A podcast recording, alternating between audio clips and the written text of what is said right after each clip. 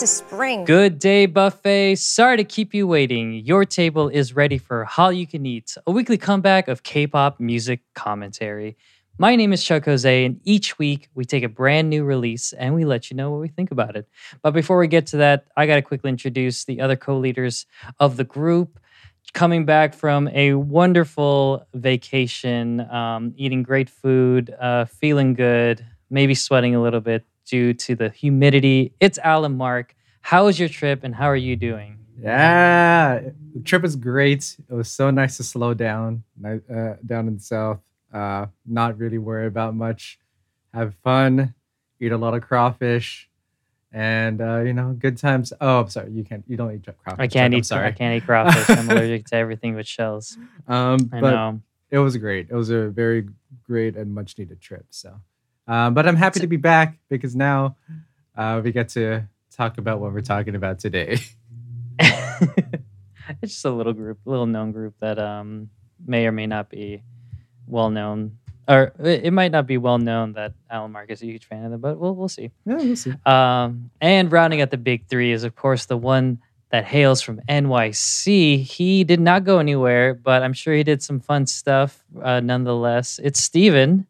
Have you done anything cool? Did you go anywhere this past week? Oh, uh, I went to Brooklyn on Sunday. Whoa, yeah, that's so far. First time in a while, and uh, I know. Last yeah. time was with us. oh yeah, Last- I haven't gone when, we, since. Yeah. when we went, uh, when we went, what did we do? Did we go bowling? No, no, no. We went to no, no. We went to a barcade when barcades Right, were cool. yeah. Yeah, That was in Brooklyn. it was still, No, yeah, that was in wait, Brooklyn I thought it was. or with Williamsburg. that maybe. Oh, it's the same thing, right? in- Williamsburg is Brooklyn. I think the barcade was in Manhattan. Yeah, I Yeah. think. No, Steven- no, no, no. It was in Brooklyn. I promise it was in Brooklyn because we went. We tried to go to that hotel with the roof ba- rooftop bar, and it was the one facing Is uh, the Brooklyn Bridge. It was definitely Brooklyn. I thought that swear. was, I thought Brooklyn was just pizza day. That- no, no, it was. It was. Uh, uh, And it was. I don't Uh, think Steven was there. what is it called? Oh, you weren't there, Steven. I don't think I got pizza with you guys. Nah. Okay, Steven, you did not go to Brooklyn then. Um, No. we we went. Uh, Alan Mark and I Oh. went with uh, um, All You Can Eat's uh, very own Mark. yeah, but Uh, yeah, but- I still haven't gone to Brooklyn since you guys went. yeah. yeah, exactly. yeah, yeah, yeah, yeah, still. It's been seven years. Yeah. Yeah. Yeah, What's the What's the pizza place we like? Um, I Starts do with an not R. remember. it's famous Uh, Brooklyn pizza. R. R. R. Ro. oh uh, boy. They they have a podcast that they record in the back. Oh, Roberta's. Uh, Roberta's. Thank you very much. Yeah. Yeah, that's the one. Anyway, I went there with uh, Dan though. A couple- yeah, you did. You did go get Yeah. Dan. Oh man, that was a long time ago. Okay, so why were you in uh, Brooklyn? Were you like uh checking things out? Did you buy anything cool? And there was there was Eat- like um, some good food. It's like meeting or it's like a not a meeting but it was a thing for um this thing i volunteered with a couple years ago and then they were trying to get members of the community back so it was like a small That's cool. gathering of yeah uh Awesome. yeah it's cool Yeah, if I if I were to um move to New York, Nat and I would probably go to Brooklyn. I think that'd be the most affordable. We'd want to be around. Oh, I don't know. We'd probably end up around. we- We'd probably go to. Truthfully, we'd probably go to Queens, just farther east. Yeah, yeah I don't know if we'd go north, but anyway. Anyway, um, and yes, uh, I don't have any new pen updates. I'm so Ah, sorry, guys. okay I was hoping to provide you guys with some, but I will say that I'm going to be purchasing some um, Uni Signo, uh, very classic plastic ballpoint pens in multiple colors because I want to start. Um, I'm not ready to give up the tactile analog scribing units. Um, I still. I followed your suit, Stephen. When I saw you uh, bring out your notebook and you wrote out that one joke, I forget what you wrote up, but um, you flashed on the oh screen. i actually Yeah, yeah. i briefly thought about saying that same joke because they released an album last week. I was gonna say to Oh, yes. you guys, when you, when you asked me how I am, I was gonna say I'm Gouda, and I I'm ready to talk about uh, this new Stray Kids album. Uh, sorry, yeah. um, but yes, uh, so I'm still using a pen and paper and notepad. So I'm not not as fancy as Alan Mark. Alan Mark is slowly um, up in his game, uh, technology wise. Oh, So yeah. he's gonna he's gonna outdo me soon. I'm just full of Apple gear. there is anyway. a fantastic pen and writing like stationery store in Brooklyn. It's called Yoseka Stationery. I don't know if you've happened upon them, but No, like no, no. I a t- Taiwanese only- stationery. oh yeah, yeah, yeah. The, the only thing we have here is like Top Drawer, which is like the that sounds good. um, which is the no, no, it's like a commercial Oh. commercialized um, wannabe fancy. Um, but if you want to sponsor us, you should. Top drawer. I'm so sorry. Didn't mean to cl- clown on you guys, but um, uh, um, yeah. Um, so anyway, we should probably all raise our mic volumes just in case. Uh, That was, yeah, don't worry about it. It was unimportant. yeah, yeah. um, anyway, let's. Uh, we have a lot to talk about. Uh, before we started recording this episode, I had uh, KT'd uh, the guys that I I would love to talk about this album for four hours because I easily could. Um, there's it's it's you already know who who we're talking about, but it's it's a favorite of ours, and we could probably just talk for the rest of the week. Like the rest, like we could probably talk three episodes worth for this one group. Um, but we still got to share some love. Some other releases came out this week. So uh, to show some love for them, uh, Steven has whipped up a wonderful menu for you to uh, dine uh, with. So I'm going to throw it to Stephen, and he's going to give you his specials of the week. All right. Yeah. So thank you, Chuck. Um, some pretty exciting ones, and I'm just gonna hop right into it. Uh, on Monday, we it's a it's a good one to start with, especially with the, the artist we have this week. But uh, and I guess it's not really a traditional K-pop sense, but it is from a K-pop artist. Um, it's a single from Alexa. It's called Wonderland, and um, she is representing her home state of Oklahoma on the show American Song Contest, So our excited version for that. of the Eurovision Cool. uh, contest. So, uh, yeah, I think it was already aired or it was already performed on on TV. So, That that's Yeah. like high praise, by the way. Our version of the Eurovision yeah, contest. That's that's very high praise for uh, the um, American Song Contest. We'll see. We'll see. Yeah. First season. We'll see. like the, the conceptually at, at least. True, true, yeah, true. Yeah. Yeah. Um, but uh, something I, I just I as I always do, I look up who writes these songs, and this one it was written by none other than uh, Albin Nordqvist, Andreas Carlson, Becca Boom, Ellen Berg, and Moa Carlebecker, aka Cazzi Opeia. So maybe they're all kind of busy right writing songs for Alexa. but um, but go yeah go I, I don't know go vote for alexa or your state where i, I don't know but, but if you like Whatever you alexa want. yeah uh, but yeah that's that's cool to see um, alexa on on like national tv um, uh, same day we have a full length album from highlight it's called daydream with the title track daydream and this is the first uh, highlight full length album. Um, it has 10 tracks. Uh, members Ki Kwang and Dongwoon co wrote on five of them. And then just some uh, other names on this are KZ, Donka, No Day, Risky Pizza, um, Moon Kim, Yummy Tone, Kim Taeyong, Vincenzo, Ani Masinga, and someone named Guber Lake. Um, Moving on to Wednesday, two releases. First up is Suran, uh, the singer Suran. uh, She has a mini album called Fly In Part 1 with the title track Diamonds featuring Taeyong of NCT. Uh, this is her third mini album following her first two Walk In and Jump In. Uh, this one's Fly In. Um, it has six tracks, also features the rapper uh, Dok E, or it's, it's written out Dok 2. Um, and it includes her single Sunny from last year. Uh, Suran wrote or composed every song, um, and, and Taeyong also participated on the title track.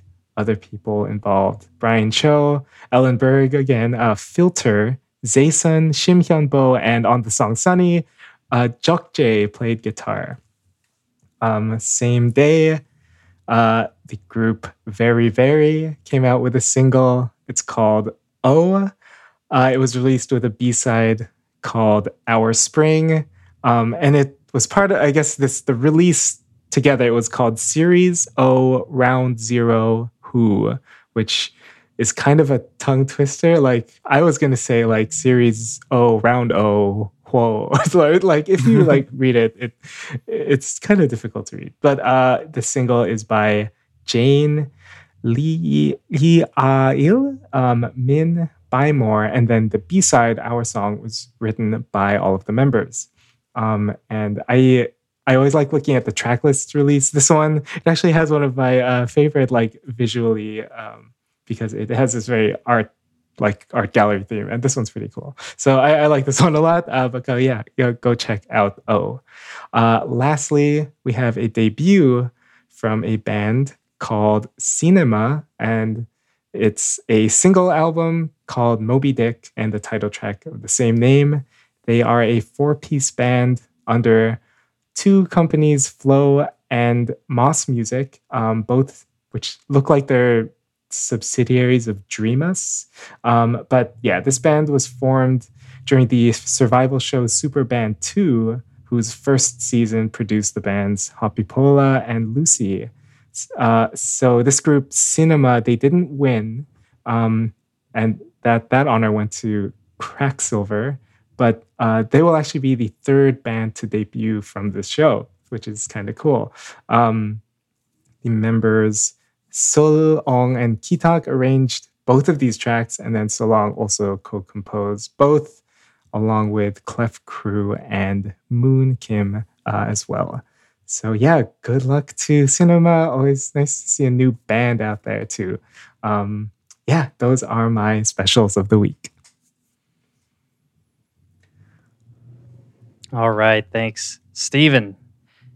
Um, I don't know what Alan Mark could be presenting to us for this week's rundown. I don't know. I think things happened. You know, That- well- um, maybe maybe stuff Mhm. stuff to talk about uh, Mhm. since the last release. Uh, but w- w- might as well just give it to give it to him and see uh, what he has in store for us for this week's rundown. Yeah. So I don't have a lot, which is great because that means more time for us to talk about the album. But uh, so not a lot has happened uh, since we last talked about Red Velvet on August 2021 uh, for their album Queendom. But this is, I'll dig in a little bit into the concept. Won't touch on too much because I know we'll talk about it. But so they released a new album, the ReVe Festival 2022, Feel My Rhythm. Uh, that's what we're talking about today. So uh, some of the teasers they released like a photo that had a bunch of references to all of their old stuff, singles, albums, stuff like that, which is like really interesting. Uh, they decided to go that way, and then they released a series of photo teasers as well, uh, representing the different versions that this album has. So the album did get released. There was a total of three different versions. Uh, two ReVe versions, one called uh, oh no, I looked up how to pronounce this, but then I forgot it. Capriccioso, uh, which is a music Oh, yeah, term Uh, meaning you know free, playful, impulsive. So that version is the one where the images they're in the garden and all that stuff. And then the second ReVe version is calmato, which is a term meaning calm and quiet. Uh, and that's the one with them as ballerinas and stuff like that. The third version, the physical version they released is called the Orgel version, which is uh, a music box version. So that one's actually really cool. Um, and I did order one of those for myself. Um, um, Wait, where do you order that? Because I ordered the ballerina version. uh, I did. I just I just searched on Amazon. Honestly, I couldn't. Okay, I I'm gonna do that. to- to- yeah, do that. just I'm search that. Just search because I, I, I thought okay because I thought about getting all of them. Oh yeah, I, I only But got I don't know one if I- ReVe version Yeah. and then the Orgel version. Okay, um, okay. which is a lot. But you know what? It, yeah, we'll we'll find out. why. okay. Well, we'll talk about it. yes. So, um, so yeah, obviously there's a lot of classical music themes going on with the with the Your concept. favorite. Uh-huh. Uh So tying with this theme, the album was released on March 21st, 2022, uh, to commemorate composer Johann Sebastian Bach's birthday, whose composition "Air on the G String" was sampled in the lead single "Feel My Rhythm." Uh, yeah, and with this album, uh, they uh, so hope to establish themselves as sort of the queens of spring, with their uh, with this concept evoking like ballerinas, classical art movements, and the brightness and pastel. Uh, What aren't they the queens of? I, they yeah, they pretty much own every every Shots season fired at this against point. Stacy, declaring their queendom. No, this is in in in the no, yeah, no, wait, Stacy. What are you Yes, saying? sorry, no, not Stacy. What am I talking about? Idol. Sorry, idols. Uh, we were talking about the. Oh yeah, yeah, yeah. They, they said being queendom queendom. there. Yeah, Mhm. that's Yeah. right. So yeah. Oh yeah, that's it. That's- That's, all I had. So we're very excited to talk about this new Red Velvet album. Uh, yeah. Okay, so um, much to talk about. Uh, this is again. I don't know if Alan Mark mentioned it. I might have been spacing out when he said it, but this is their seventh mini album, Oh, did not mention. and there are six tracks for us to talk about. So we're going to talk about the first three before we head off to break, and to mix things up because I like to mix things up. Um, I am going to have Alan Mark because he didn't have much to talk about in the rundown. So that means he has enough energy to start talking about the lead single, Oof. Feel My Rhythm, which is track number one. Yeah. Um, there's a lot to digest here, so we'll do our best. We probably we will try not to belabor um, too much, but maybe we should. It it deserves it. Red Velvet always deserves as much attention as we can give them. So, Alan Mark, as our resident uh, ReVeluv, um, can you please start talking about Feel My Rhythm? Yeah, first I'm gonna apologize to all of our listeners. This is gonna be another two plus hour long episode of just me, and then it'll be another two and a half two hours of Chuck and Steven. But uh, I'm kidding. Hopefully, we do a good job and be, are not succinct. But feel my rhythm. Uh, what a single to have for this album, uh, and sort of as like another return for Red Velvet. Uh, yeah, it's just I'll just talk about musically, like getting that Bach sample that I mentioned. Um, I was like, what are they gonna do with this? And just like, uh, I like that the sample, that classical sample, wasn't just in the intro. It felt like they really used it throughout the song and tied it in as like this huge motif um, that was complemented very well with the visuals that we'll talk about in the music video. But um, I think what it does really well is that it sort of marries that older classical sample with like a new with the newer like industrial video game sounds that we're used to hearing from you know red velvet sm in general.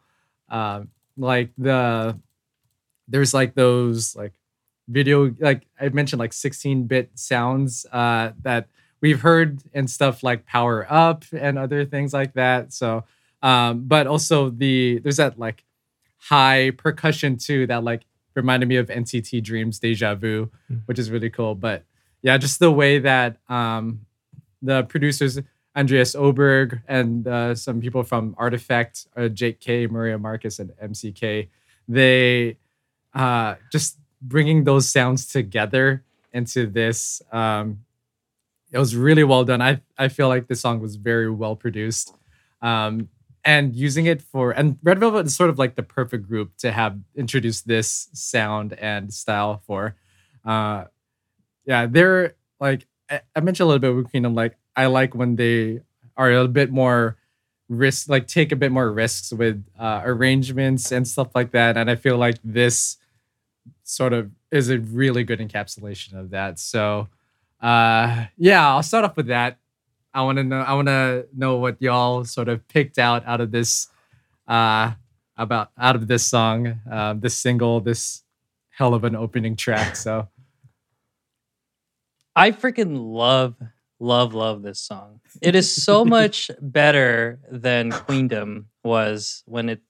oh, just going right to that. Okay. Yeah, just going right to that. It is so Queendom great, but this is I don't know what to cat. This is like a combo of I, I Red Velvet fires on all cylinders when they combine both their red side and their velvet side.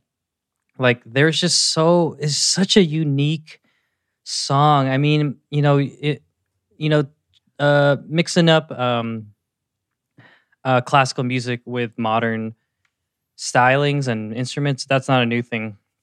But there's something about this that just feels like um like if Johann Sebastian Bach was alive right now, this is like the kind of stuff that he would be be able to produce. Like this is like like if he's if if if you get all these incredible genius classical composers, the modern technologies, like I I don't know if anyone's ever thought of that. Like what kind of music would they produce? And like this would feel kind of like that. It's just so masterful. Um, I will admit, the first time I listened to the song, it caught me off guard because I wasn't ready for the uh, geniusness of it. And then every single time I listened to it, I loved it more and more. I would pick out so many moments from it, and it just, um, like right off the bat, like we we get like Wendy like right up in our ears, and like she doesn't leave. I I think the re- the rest of the song, if I remember looking at the line distribution videos, um, Wendy just ate this entire song. She just sh- shined all throughout, and like her voice was perfect to kind of lead this song to me. It just, um, it was just so beautiful sounding and just powerful and incredible. And um, we are gonna bring back a fun game that we used to play a lot last year. Uh, we kind of took a break, um, but we'll bring it back. We're gonna play the game. What is Chuck's favorite song off this album? So at the very end of our discussion, I'm going to ask Alamark and Steven what my what they think is my favorite song. Um, but I'm gonna make every song sound like it's my favorite song. So good luck, good luck, guys. Uh, so starting that- with "Feel My Rhythm," That's not hard "Feel to My do. Rhythm" is my favorite song, or is it? Steven, your turn. Oh, Ooh. Okay. wow. Yeah. Um.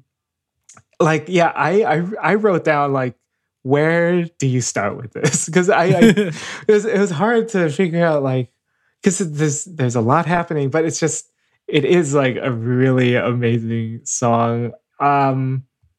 I, I was feeling like this just for all the Bach alts out there, that, like just hearing that sample. um, you know that they'd appreciate this. but um yeah, and also in my head, this was uh it was like, you know how SM Station they had like those Seoul Philharmonic uh playing the Mhm. Red Velvet song, or I think was it Red Flavor? I in my head I, I was like, I hope they got them to play the Bach song and then Ooh. like but because I, I don't know if it is a sample of a already recorded one or, or they they could really could have gotten someone to record it Uh, but- when I get my album, I'll read the liner notes. and oh yes out. okay I'll learn how to read Korean, read the liner Yeah. notes, and then find out. uh but yeah that uh, that's what I, i'm hoping SM using their connections for for that. Um but yeah like this this song as i was listening to it it, it just like it made me just picture things. It was like very fanciful and i was just like seeing all these things that but also they didn't even match what the uh what the, the actual uh visuals were for this video i mean for for the song. Um but yeah like uh I, i'm assuming all of the string parts are or most of them are from the the bach uh tune. Um and it, it's they, they just really incorporated them well into the chorus. And then the the bridge as well they i think they took a different part of the composition. And that just Mm. seems like a really tough thing to do. Like sometimes you just get a certain part of the thing and, and then you can use that as the sample. Um, but then to get like a separate part that's like different chords that that just seems like it, it's it's a really i don't know a, a great uh, it shows that whoever wrote this is really good at like uh just music i suppose is the word i'll use. Um, um yeah uh they the, every section felt full, um, Mm. and I think there were there were parts where the instrumental. I I feel like they almost overtook the vocals at some points, but then it felt like in the chorus, especially, the vocals were kind of like another section of this, like an orchestra, and then they they're just kind of a sec, like another part that is maybe equal to everything else. It's not like you don't.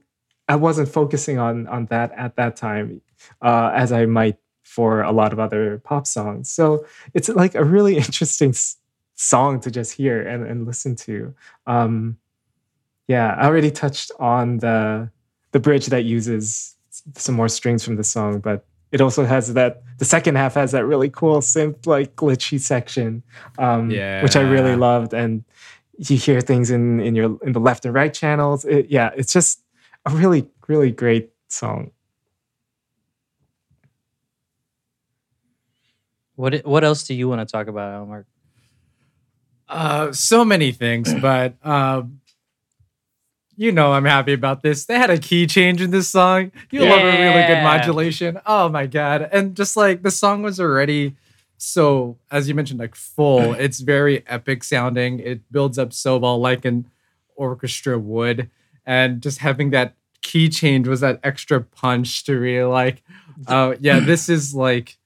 Uh, The- like this is sort of a masterpiece in that way. the Yeah. the way it, it's like the oh, crescendo and like a it's I don't know it's like the final suite of a uh, Mhm. or sorry it's the final movement in a suite I, I forget I don't know my classical terms. I think that's, that's you guys That, sounds right. Oh, I- well, you got I, I've got to throw it to you guys for that This piece. Oh my god, I don't actually don't know. I think Yeah. this piece Let's is from add- a larger box. let's add let's let's Please, let's let's- hit yeah. up uh, react to the K. Yeah. Let's hit up react to the Yeah. K, and we'll find out. you don't want Actually, me to speculate. let's uh, uh, let me text Charlie let me text Charlie Puth right now see if Yeah. we can uh, Well, re- I know react to the K is gonna be coming out with their reaction to this probably this week. So oh I can't wait um but no just just to kind of interject um bef- even before the key change there was this really quick snippet from joy where she kind of just like it it it turns into like this pleasant like like ah happy and then it drops with the key change like it it just doesn't even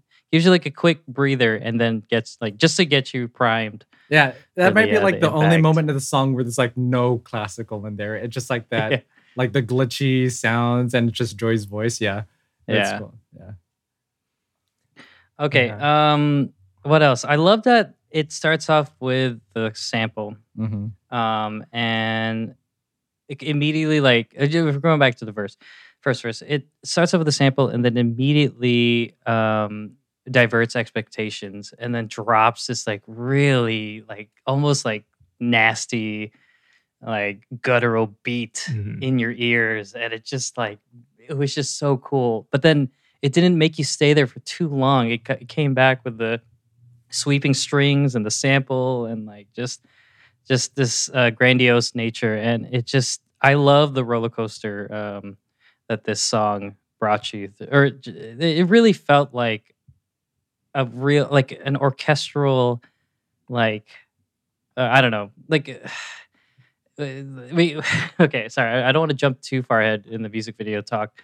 but um it really did uh, if you see the visuals or like the teasers and everything like that there's a lot and alan mark mentioned it too like the um the whole ballerina um ballet aspect to it. It really felt like i would love to see this performed this song performed by ballerinas because i feel like there is so much um, emotion and so much storytelling in just the the instruments alone and it's yeah and and and and Stephen, I, I forget if you mentioned it, but it just always it never like no two parts sounded the same to me. Like it always mixed things up so that it would always provide something like audibly interesting. I especially loved the- after the first chorus when it jumps into the second verse and then it almost becomes like a chopped and screwed version where it just like remixes the um like, like I would say like maybe I would throw glitchy in there as well.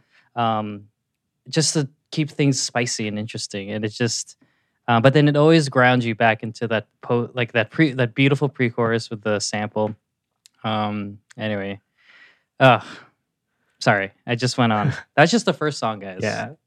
You Yeah. are you curious to know what I'm going to talk about for the others? I, I am. It's like it's like oh, it's all right. um, It's like feel like the single is actually my favorite song. What? I've not done a that a few times. Or yeah, that's Yeah. not. that's happened. Yeah. yeah. That's true. Oh yeah. Um. Um, anyway, uh, what else can we talk about? I for mean, this song? Ah, okay. man. I oh I, I just wanted Go. to go back to that just a key change about how they they, Oh, yeah, they keep the they they keep the sample in there and like you can it's really easy to manipulate a, uh sample or any kind of audio recording but it just sounds like it, to keep the sample but in a different key I, that's also like it's not a big like technical feat i think but uh, you obviously have to think about that when you're if you want to do a key change um Mhm. and then the bass is going like the bass is going wild in the in that section Oh too God, like yeah. it, it was great there um but one other thing i was thinking about with the whole like classical uh sound of this is that like we heard some uh like like a classical sort of composition at the for the intro of Woozi's single and then Mhm, that's right. Pentagon went sort of like classical or with one of their songs. And I realized it, it's March and I haven't made a Q2 and beyond prediction yet. I've been trying to think of something. I like I barely I base Rock. my No. I know I was like rock seems is one too of them. general, too broad. Yeah, Yeah, too broad. Yeah, I don't might be. know like I don't know if I want to say like groups really doing something classical. One of Mm. the options was like space as a setting for uh, a lot of the videos. I feel like we've seen that. So I don't know. I might have to pick something by the end of today because uh, Okay. yeah, I don't know. I, I'm leaning towards maybe space, just space. um, but yeah, I feel like it, it's uh, coming close to uh, Q2 actually. So got to Mm. do something. Um, what else can I talk about? Uh,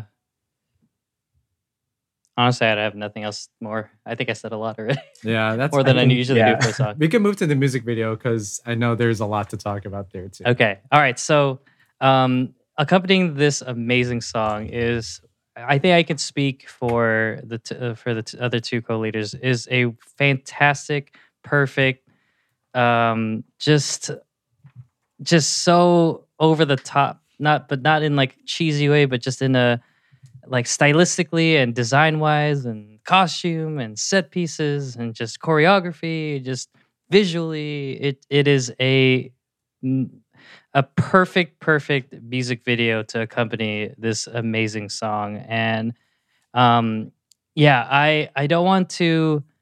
I, I know I have to give more talk to Alan Mark because it sounds so much better when he says the things that I say I want to say. Um, but I, I will say this is a video that felt like in the video there is many moments um, tying to a lot of um, art. I won't say specifically because that's you, Alamark. You're gonna you're gonna drop the knowledge on that.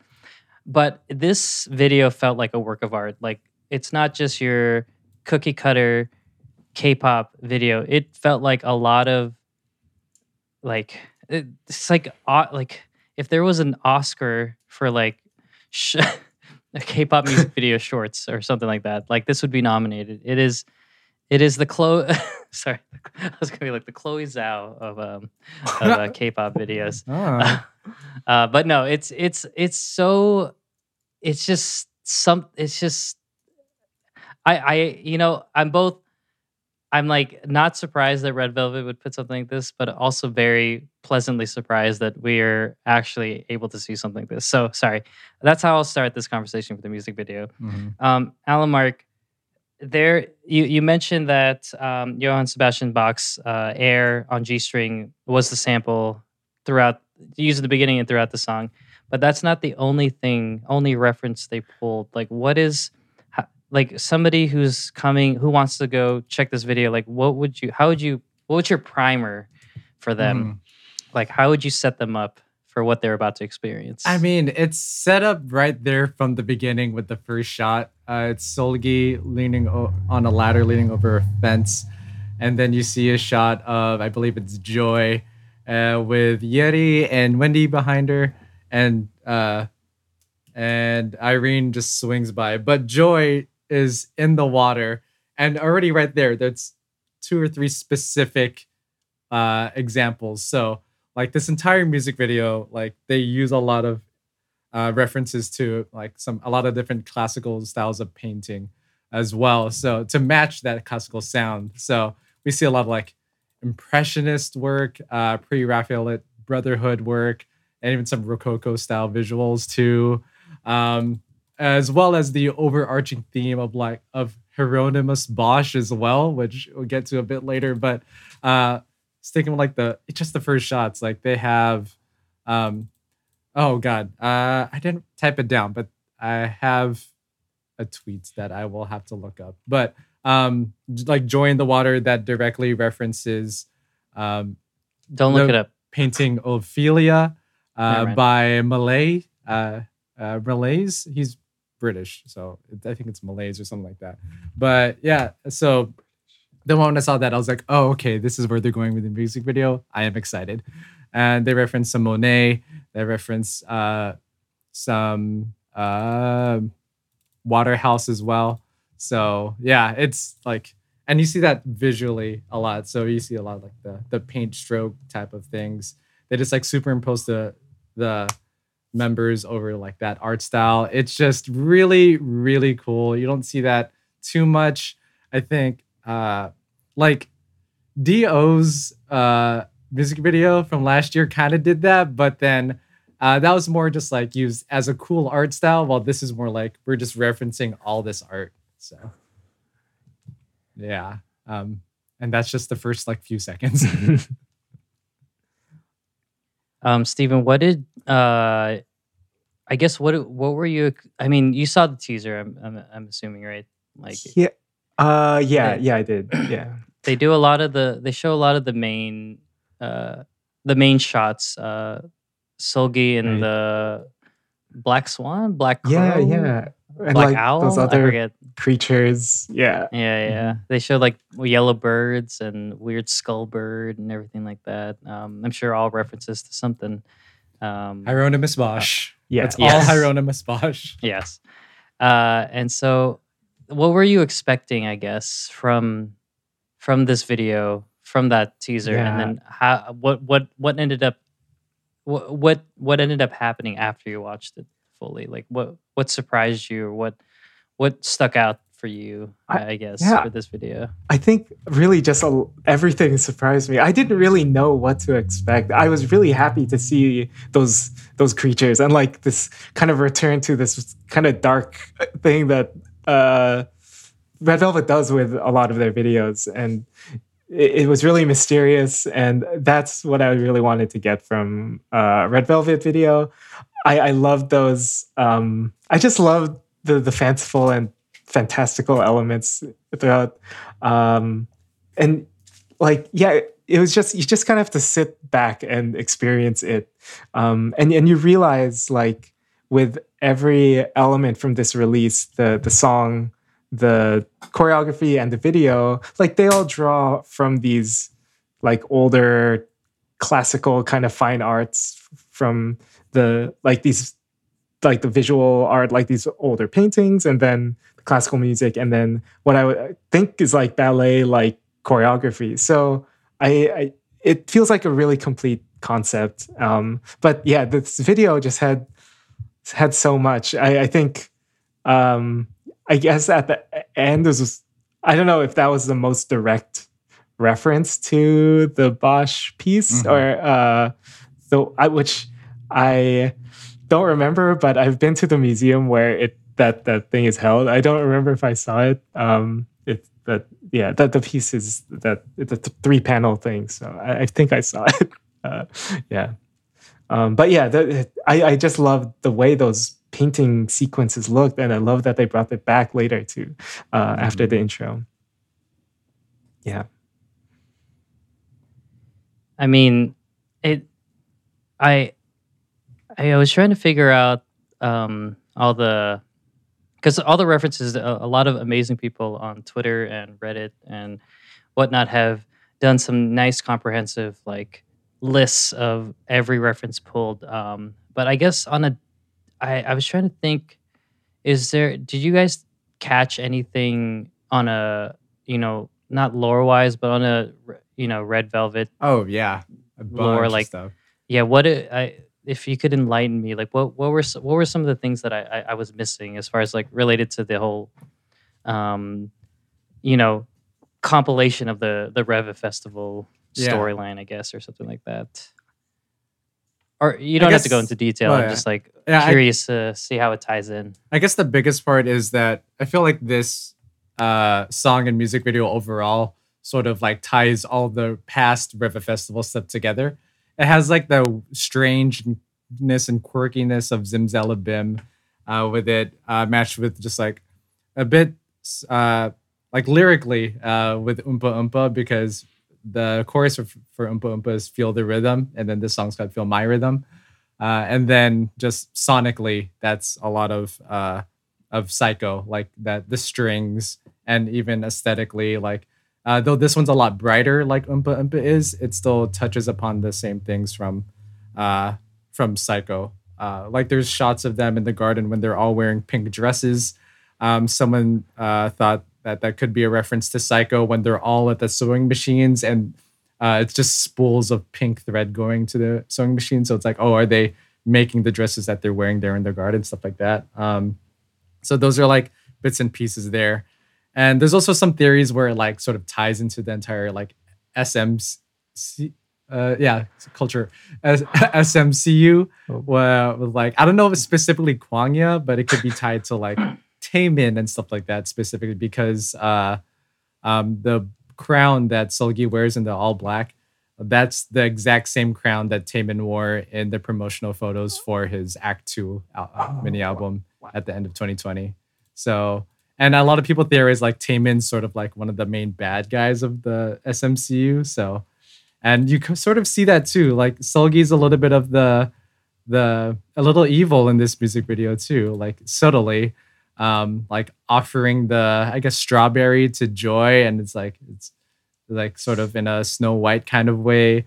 Um, in one the one of the last shots with them on the dresses in the garden, everyone is smiling except for Seulgi, and Seulgi just then looks directly Oh, at yeah. Joy. Oh, so yeah, like, well, it's, yeah. what So something might have happened in Psycho specifically wait because was Seulgi not wearing shoes also uh, was she walking barefoot in this- i'm kidding I'm, that, that's a that's be i'm pulling a beatles uh, abbey Oh, Road. Abbey Road. yeah yeah um, but sorry yeah, but also that could be tied to Psycho because remember in Psycho that music video, she's the one staring at the mirror, but the mirror turns to look at her like in Black Swan. So it's like, oh, could that be like a different version of Seulgi there, like the evil version of Seulgi from that mirror that's like here to do whatever? I don't know. SMCU is complicated, and I don't know a lot of that lore yet.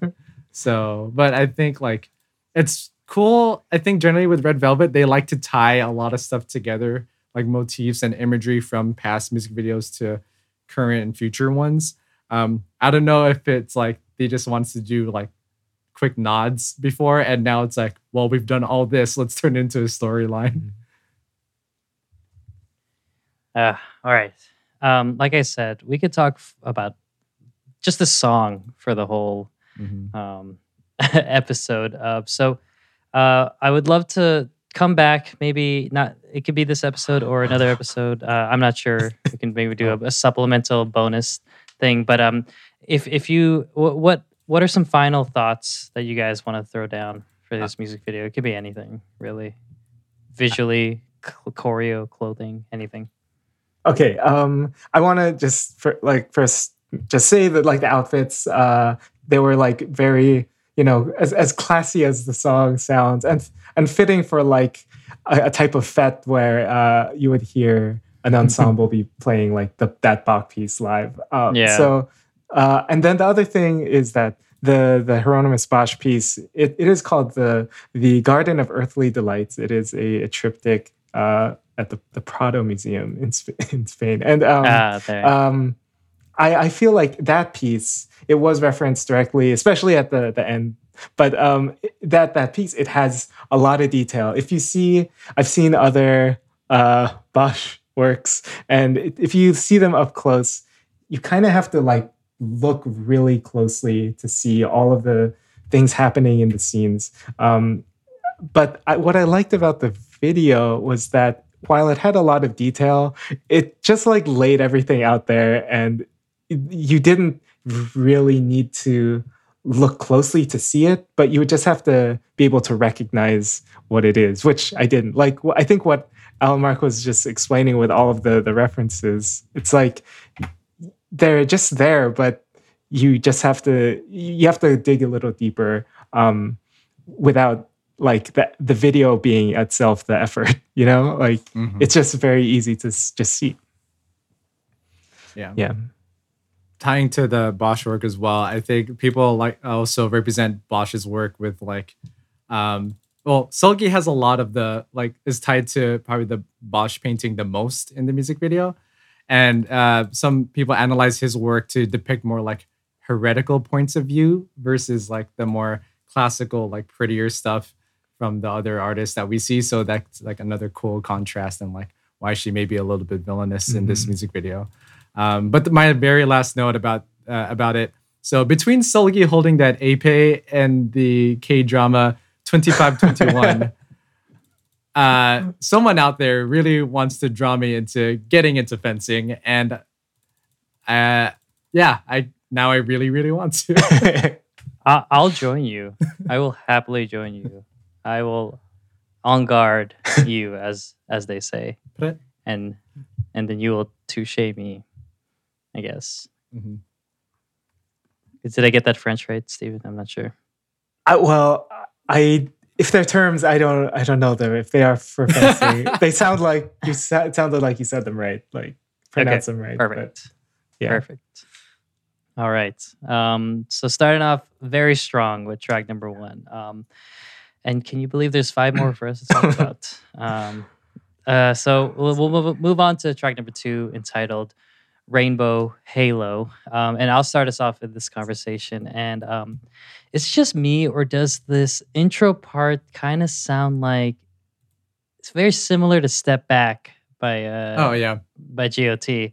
Um, it's just very similar. You know, it's almost like the brighter, younger side of um, a step back, um, especially with like that drumline, uh, drumline ish esque beat throughout the whole song. The like the do do do like that that kind of uh, beat. Um, but uh, so that was my very first thought with this song. But um, you know, you know, I I was a lot of these songs on first listen. I um, I really you know I, I enjoyed it, but then every single song seemed to be a great grower. So I will also say this is my favorite song um, on the album, but maybe not. Who knows? Uh, the the way the chorus. Uh, I'm gonna quickly jump to the chorus um, because I I really loved. Um, I, I felt the synths were very very strong in this song, um, especially in the chorus. It had these kind of like stretched out, elongated, whiny, sorry, whiny type synths happening, and there would be like this little like chip tuneness happening in the background, or also with the synths, I guess as well. Um, I think what this song gave was a nice, um, I don't know, it, it it's because when you're coming from Feel My Rhythm, it's very hard to like you know be the next song, and so this I think the the positioning for this song wanted to kind of flip things around, make it you know a, a little bit chanty, but just uh, at the same time g- be a little bit more modern in its sounding. Um, and I think it really accomplished that. Uh, there's some parts later in the song that I, I, would love to call out, but if you guys call it out first, by all means. Um, but Stephen, um, when we're coming from Feel My Rhythm, um, how does how does a song like Rainbow Halo? Uh, oh, what, what what's it what's it mean to you? I guess this song, like as as far as like its placement, and then the next yeah. song you're you're getting after this song after Feel My Rhythm, I guess. Yeah, you know, I I think I was hoping to get more like like straight velvet sounds from this album and then i feel like we were getting like we were getting there with this song and i was happy to hear it right after uh, the title track i also I, I, I have this gold pen that I use for marking all of my favorites, and Ooh, pens. this one I I I didn't even bring out because like if I I was just gonna mark every song like um, so I was like, I was gonna plan to do that when I was writing my notes, but then I was like, okay, here's another really good song. I mean, yeah, it like this song is just it, it has such a great groove. It's just like as cool as you like. Um, it, it feels like it's it's in no rush to get to where it's going. Um, like with the pre-chorus, there there's a it, it has those snares. It's almost a it's like they feign doing that speed up with the snares into the chorus, but they, they do a couple faster, but then it just slows down again, and then it just you really enter coolly into the, the chorus, which which is really good. It has, I think, it has that more memorable repeated part with the Rainbow Halo dance uh, lines, but like the the first half melody, it's really good too. It has it's like it felt really chic to me, and uh, I, I I liked it a lot. It had the sense that you were mentioning. I was thinking of the band Prep, um, who did a remix of one of I think oh I forgot what their last song or was I think it was a Queendom, but it was on that yeah yeah it was on on that list of remixes that they they mm-hmm. released recently, and then they had that sax. I was like, I'm not gonna make this Alan Marks thing, but I did think about him when this kind of sax thing started yeah. playing, and I no, I love I loved it here. so yeah um yeah there's a lot also I, I really like just about the mood and the feeling of this song mm-hmm. Uh yeah i mean speaking of that sax i think this is what one moment where the saxophone is perfect for where it is um like uh I think it's a live sax too. It sounds like it, especially when it starts wailing in the last chorus. I thought that was really cool. Um, but yeah, I think I'm actually really happy that saxophone is there because I think otherwise I would have not thought too much of the chorus. Um, but that saxophone added that extra element that made it made it really smooth to go along with the groove that the song has. Uh, I think this song is also a really good example of just sequencing on an album overall. Like Chuck touched upon it. Um, I like that it's between Feel My Rhythm and then track three as well, which are two more bombastic sounding songs. So this album really gave us a bit more like uh it gave us a couple breaks in between all of those more energetic stuff, which I really enjoyed. I think overall the sequencing is really good. Um, but I think if there's one moment in this song that I like absolutely every time it gets there, like I sometimes even uh like go back in the track to listen to it again right away. It's that bridge. That bridge has such great moments, especially the second half of it where um like it starts off really quiet and really soft and low. Um, but then when it goes into the build-up section, I think that's uh, Wendy and Joy. Um, God, that melody is just so so good, um, and like especially as a lead into the last chorus, um, it's like it's just so well done. Like Red Velvet's one of those groups where it's like you like you know they're gonna have a good bridge. Like they just have great bridges in their songs, and this one is one of like it, that one. This one's up there, but oh man, the the bridge is great too because it it does this wonderful stacking of sounds. Um, oh, the camera's there. Sorry, gotta stare at you, stare directly into the camera for you guys. Um, the sorry, that was weird. Uh, the the stacking of the the different the layering of the song uh, of the instruments is so so beautiful. Um, I was like picking out so many wonderful um, notes. There's like uh, this. I think it's like a. I don't know if it's a xylophone or like a weird, not a marimba. Like it's just some some like hollow wooden tone happening. If you guys just take a quick listen at the bridge, just to like, but it just and then there's like the my favorite like galactical sounds that I always like to to point out. Um, like just firing off in the back, the phasers. anyway, the point is, uh, I just wanted to add more exclamation points to how much I also love the bridge. Um, but specifically, I if I if I'm listening to this correctly, um, I think Seulgi in this part uses her lower register, and Mhm. it you you rarely get to hear that, and when you do, it is wonderful, and it's just so so pleasant and so good. Um, and um, I'm very proud that I'm slowly learning everyone's voices. I'm very bad with picking out voices, but Red Velvet, it is very easy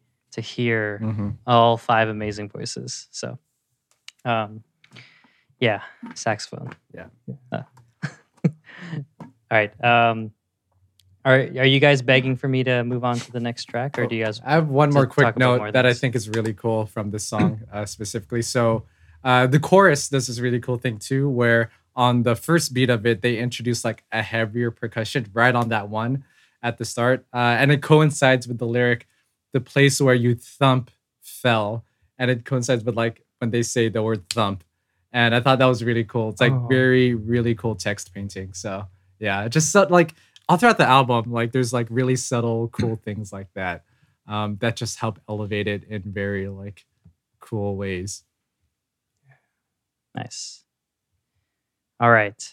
Um, let's talk about one more song before we uh, take a much needed break from all this uh, outpouring love of uh, these first two tracks. Uh, so, track number three, um, Steven, I'm going to beg you Okay. To talk about this song for me. Um, so, why don't you go for me and speak for me and, um, I don't know, dance for me.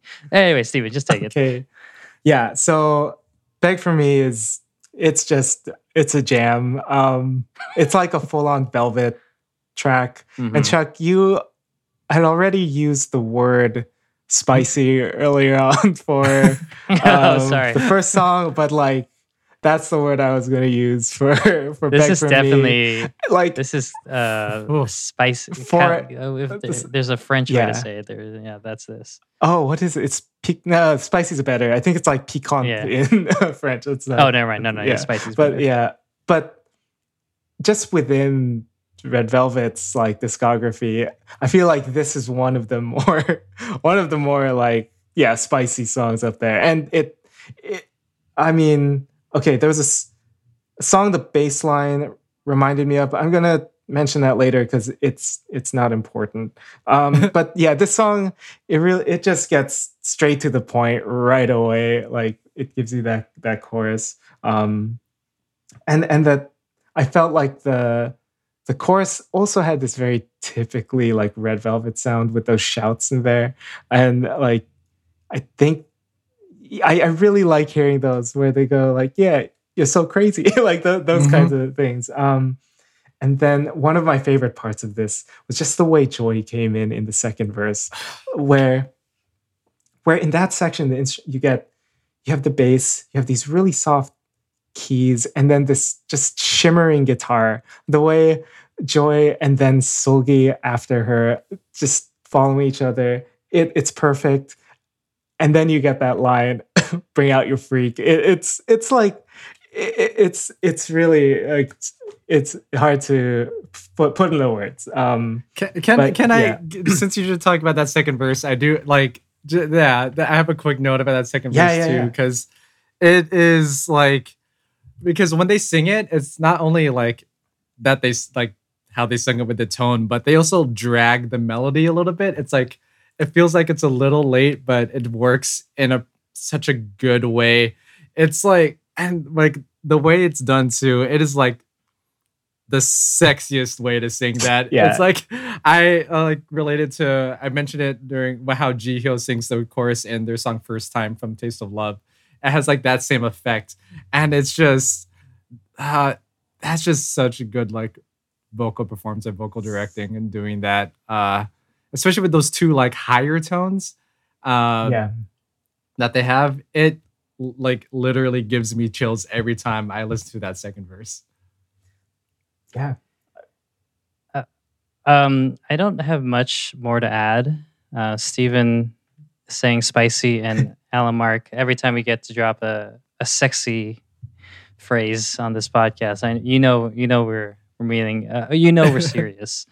Um, We're wholesome. but yeah, we're very wholesome, but sometimes sometimes we uh, get to our velvet side. Um, but uh, I want to just point out um, some just key moments for me. Um, one being the the the main hook uh, synth at the one that starts the the whole song, and I just love I love a good sawy sounding synth, and that synth was just an earworm um, in my in my head, and I just it it was the basis for the groove, I think, for me, and I the very first note I wrote for this song was like okay at that intro, um, because it the whole the just the chant of the dance for me, work for me, beg, like that Oh. whole thing is, is just so good. It's just what a great way to start it, and because like that is the the post chorus, I think.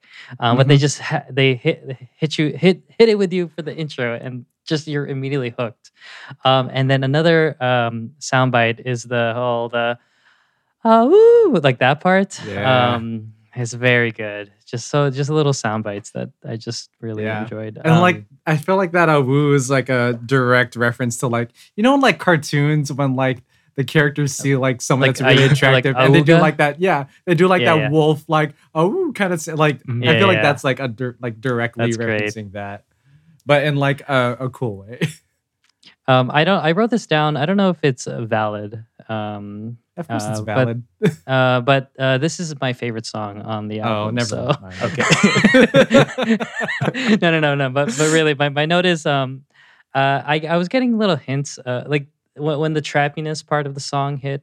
Um, I was kind of reminded of Psycho in a way when the Mm. trap hits in that song, and um, I don't know. I, I just wrote that down. Something something that kind of triggered my mind. Um, but I uh, you, you guys, I I think it's well documented that I really like Psycho.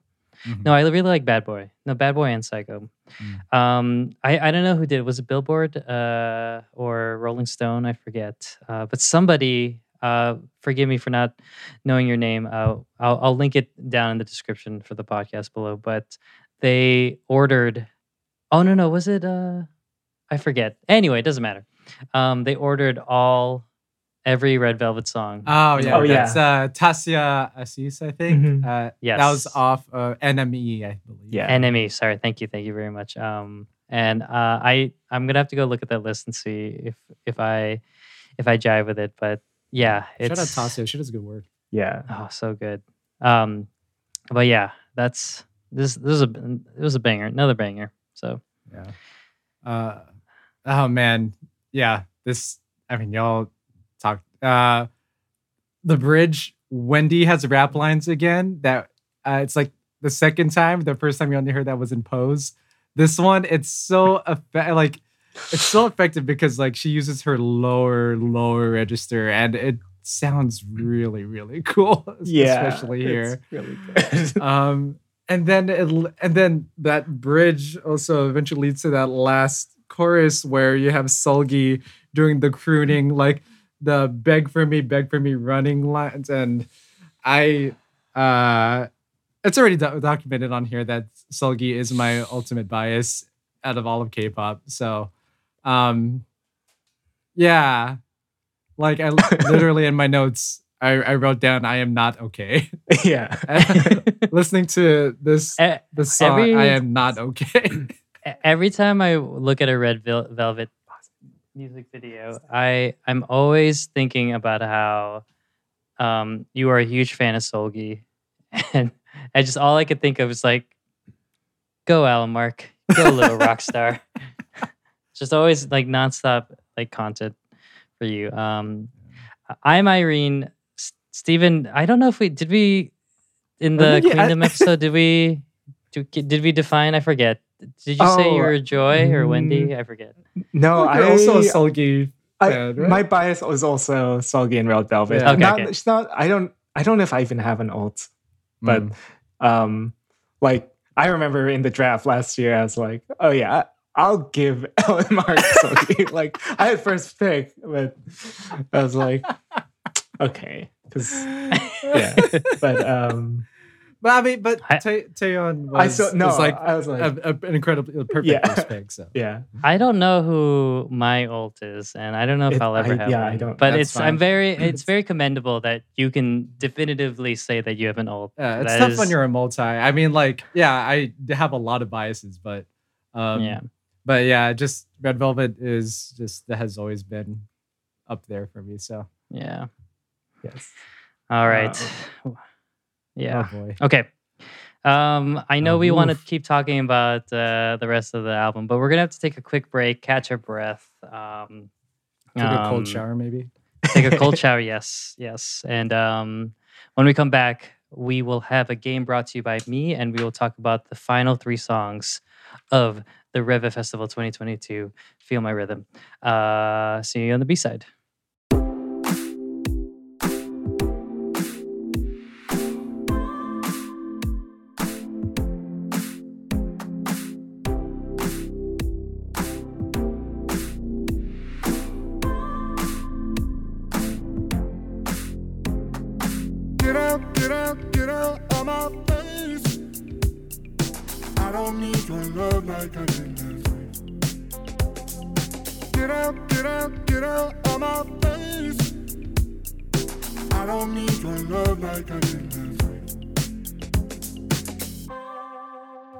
Right, welcome back to the B side. As you already know, we like to play a game when we come back from break.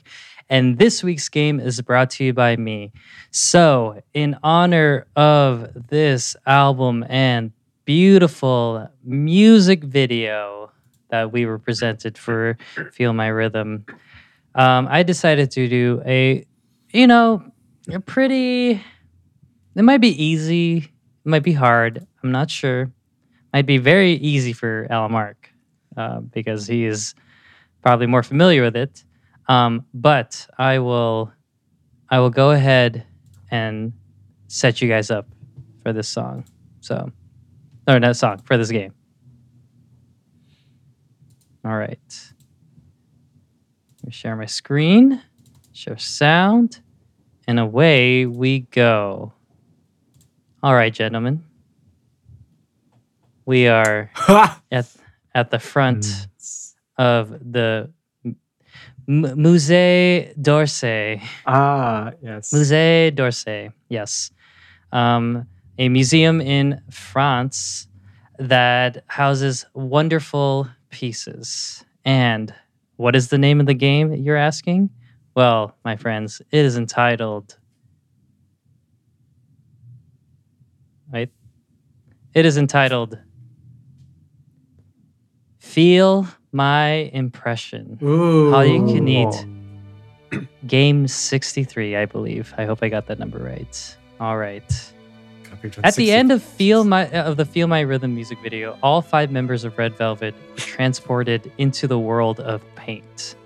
Unable to escape, they decided to recreate a whole bunch of their past music videos in paint form to hopefully break the spell and return to the real world. Alan, Mark, and Steven, your goal is to correctly identify as many music videos as possible. Then and only then will they be able to leave the ReVe Festival 2022. All right, so I'm going to show you a piece. To the right are all your choices. There are 17 pieces Oh, to identify. Wow. So just just to because a lot of them will be instantly recognizable. So I just went for quantity to Okay. see who would get the right answers. Great. Um, at the end, you guys will just tally up the points yourself, and you just let me know Okay. uh, how much you guys got. All right. So, are you guys ready to break them free? Yeah. Let's do it. Yeah. Okay. Got it for. Painting number one is uh is by a impressionist artist named Mary Cas- Cassatt. Oh. So, is this any uh which music video? You have a little list on the right to pick from. Which music Oh. video is this painting from? All right. It's gonna be hard to know which ones I haven't answered. All right. okay. All right. Um, well, would you guys like some time to write down all these choices? Uh, you guys are good. I think I'll figure think- it out. Yeah, I think I'll be okay.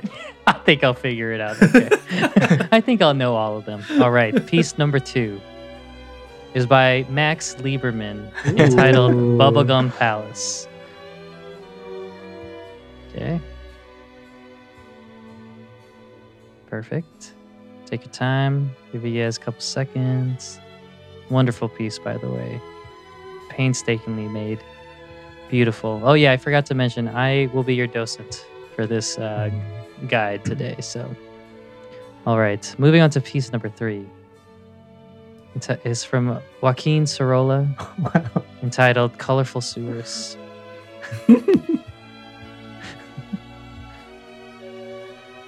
yes, wonderful. Um, great use of colors in this one. Um, artist really um, took attention to detail. Uh, you can really see the the way the each member is paint like painstakingly painted their legs. Perfect shapes and everything like that. Wonderful. All right. Next piece is from of course john singer sargent Oh. entitled entertaining park. Yes. Hmm and uh and uh yes Oh. um um, and this artist um, really went for a ride, if you will, uh, for this piece. So um, lots of lots of great movement you can see clearly, and um, yeah, it's a it's full orchestra, if you will. Okay, next piece is from Gustave Caillebotte. Caillebotte.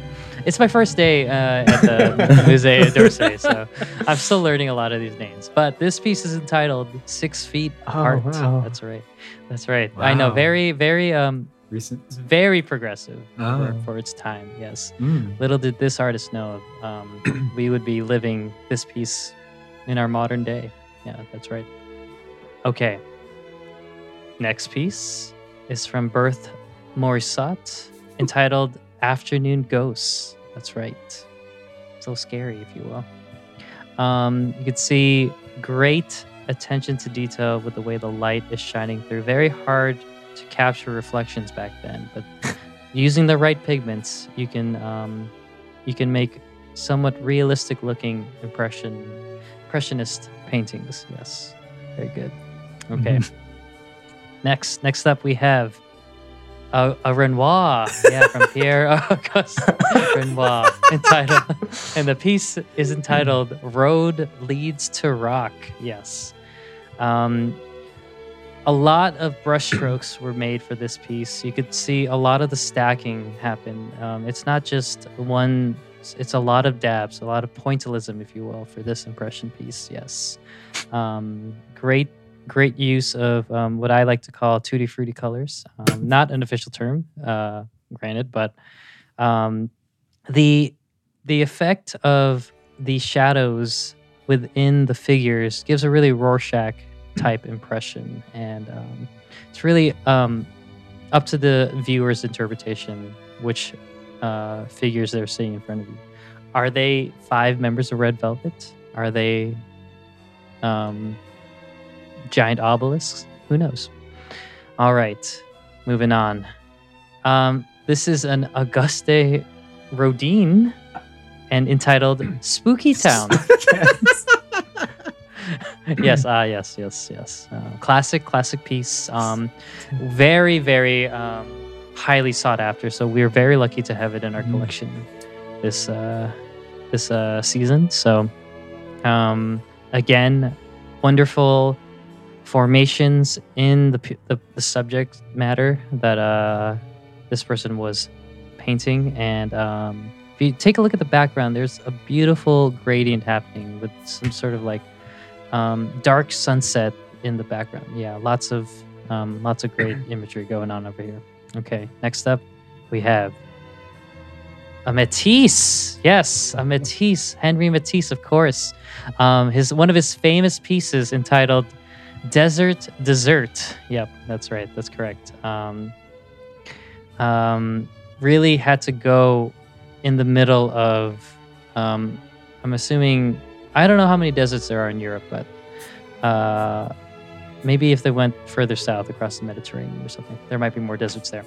But found a good desert, and again, found five random people just dancing in the middle of the desert for some reason. So great, great pieces. Okay, and next we have a Monet. Uh, this Mm. is actually my favorite because this you can really feel the emotion, um, just the sense, the voidness in the background, and just the dimly lit floor. Just really, really, um, really beautiful all around. Just makes you feel things, you know. Um, this piece is entitled "Dancing in a Room." Go figure, right? All right. Next, we have a Paul Cezanne, I believe. That's right. Uh, let me just radio somebody. Uh, yeah, is it uh, pronounced Cezanne or Cezanne? You're the janitor. Okay. All right. Um, can you get me somebody who can help? You don't even work here. How are you on this radio? Just, just, just stop talking. Okay. Um, okay. So I don't know how to pronounce it, but the piece is entitled "Jungle Boogie." Yeah, very, very early piece. Um, uh, very early on in this person's career, if you will. So uh, might might be a little hard to remember, but definitely a favorite of Suzanne stands out there. So, all right, and we have a piece by Edward Hopper entitled "Moonlit Island." Yes, um, you could say the background's a little starry, starry, starry skies. You know, a little, a little um, um, beautiful inspiration there. Um, if you see in the background, there is a famous um, light tower that, uh, or lighthouse, sorry, if you will, um, that I don't know the name of, but yes, uh, it's very hard to paint sand right there, and so um, great, great use of uh, brushstrokes all around as well. And is that it? Nope, there's one more, or a couple more. Uh, this one is from Camille Pissarro, ins- entitled "Stained Bad Boy." yes, that's right. Um, you don't get to see a lot of stained glass pieces uh, in the work of impressionism. Usually, it's just you know docks or trees or lilies in water. You know, but for some reason, this artist decided to go inside this magical, colorful looking cathedral and captured some beautiful stained glass work. All right. Um, okay, this one is a Degas, Edgar Degas, of course. Um, Of course. in, with his piece entitled Archaic Technology. I just had no idea how he was able to um, see so far into the future because there's a lot of, um, you know, pr- pretty futuristic for ever- for his time, you know. Um, so very, very visionary artist, uh, if you will. Um, but yes, love the way the uh, the paint kind of looks like it's layered on top of each other, and um, yeah, and uh, this guy, this guy was a real smarty. Ah. It's a real smarty. Uh-huh. Okay, uh, this one is an Alfred Sisley entitled Majestic Pillars. Um, love the fact that not only are there beautiful um, pastelly pillars, but actually all five members of Red Velvet are doing their best impression of the pillars as well. So I think that's why they call it impressionist because uh, it's, it's they're really trying to copy the, the Uh-huh. surrounding nature. Yeah. Uh-huh. Alfred Sisley, eh? More like Alfred uh, something else.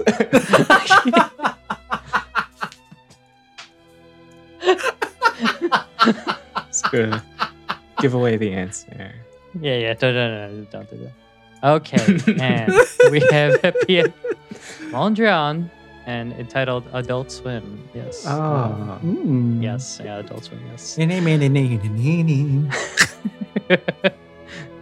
um, uh, yeah, nothing more to say except beautiful pastel colors, uh, beautiful orange hair, and blonde hair. Ah. Lots of colored hair going on in this one, so wonderful. Should I go orange? You should.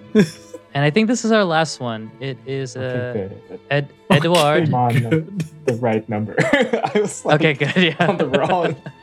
yeah. Um, so I think this is number 17, our 17, our final piece in the collection, um, and Edouard Manet, entitled Starburst Explosion. And again, very beautiful use of colors, very vivid, very um, stylistic, beautiful all around. Okay. Um, I think that's it. I freaked You out. You don't have to send check I freaked out. you don't have I to have send 16. check your answers. Okay. I think it'd be unfair if I went back. So, Oh, do you get, d- does anybody need a quick refresher? I'll just quickly flash them. I think I I'm like- okay. the first five. Just I just want to see them again. Okay, going back. There you go. This is number one. Okay. This is number two. This is number three. okay. This is number four. And this is number five. Okay. okay. Six. Okay. All right. So I'll just leave it up to you guys to uh, send me the uh, to give me the correct number. Okay. I trust you guys. I know you guys will won't do me wrong. So This let's time. get through. Let's see which music videos these pieces were actually called. Okay. Starting with number one, Rainbow Pinwheel. Nope. it is entitled, of course, Power Up. Yes, from 2018.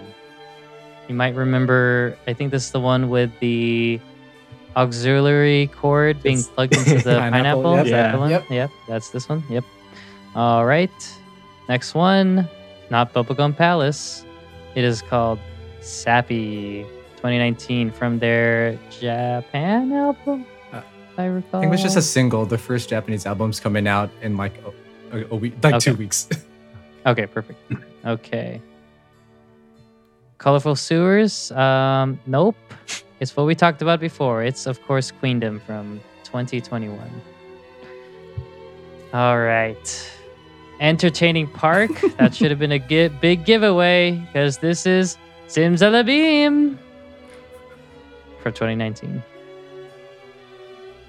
Six feet apart. Yes, very future, very very futuristic but uh, hopefully my my clues helped you out if you really needed it because this is actually called rookie.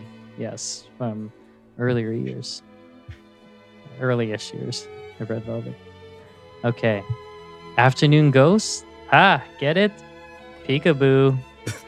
2017 Get it? All right.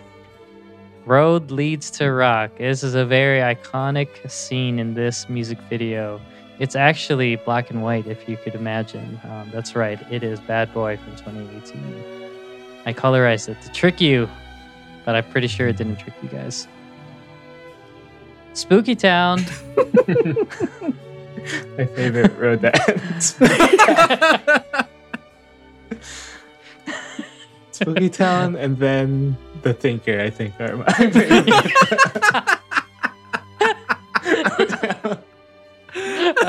yes. Uh, actually, um, this is entitled "Really Bad Yeah, Boy" I from believe 2018. Camille Yeah. did. She was the actual artist. Or I, I don't Yeah. this isn't there a story. There's a movie about him. We Yeah. watched it in French class. and- okay, okay, okay. Perfect. Uh, okay. Um, this Matisse, uh, Desert Dessert. Yep, that was a gi- big Mhm. giveaway because it's ice cream cake from 2015. That's right. Mm. Dancing in a room. I was thinking of some way to make it very obvious, like manual, manual something, but I thought dancing in a room would be good for, of course, automatic from the 2015 time. Okay, Jungle Boogie. Again, I really feel like Alan Mark has seen all these stills because he needed to find fruit and food from each video. So I didn't need he's ve- to. I just did. he's very familiar with a lot of these scenes. Um, but this is, of course, from Happiness from 2014 when there were only four people. All right.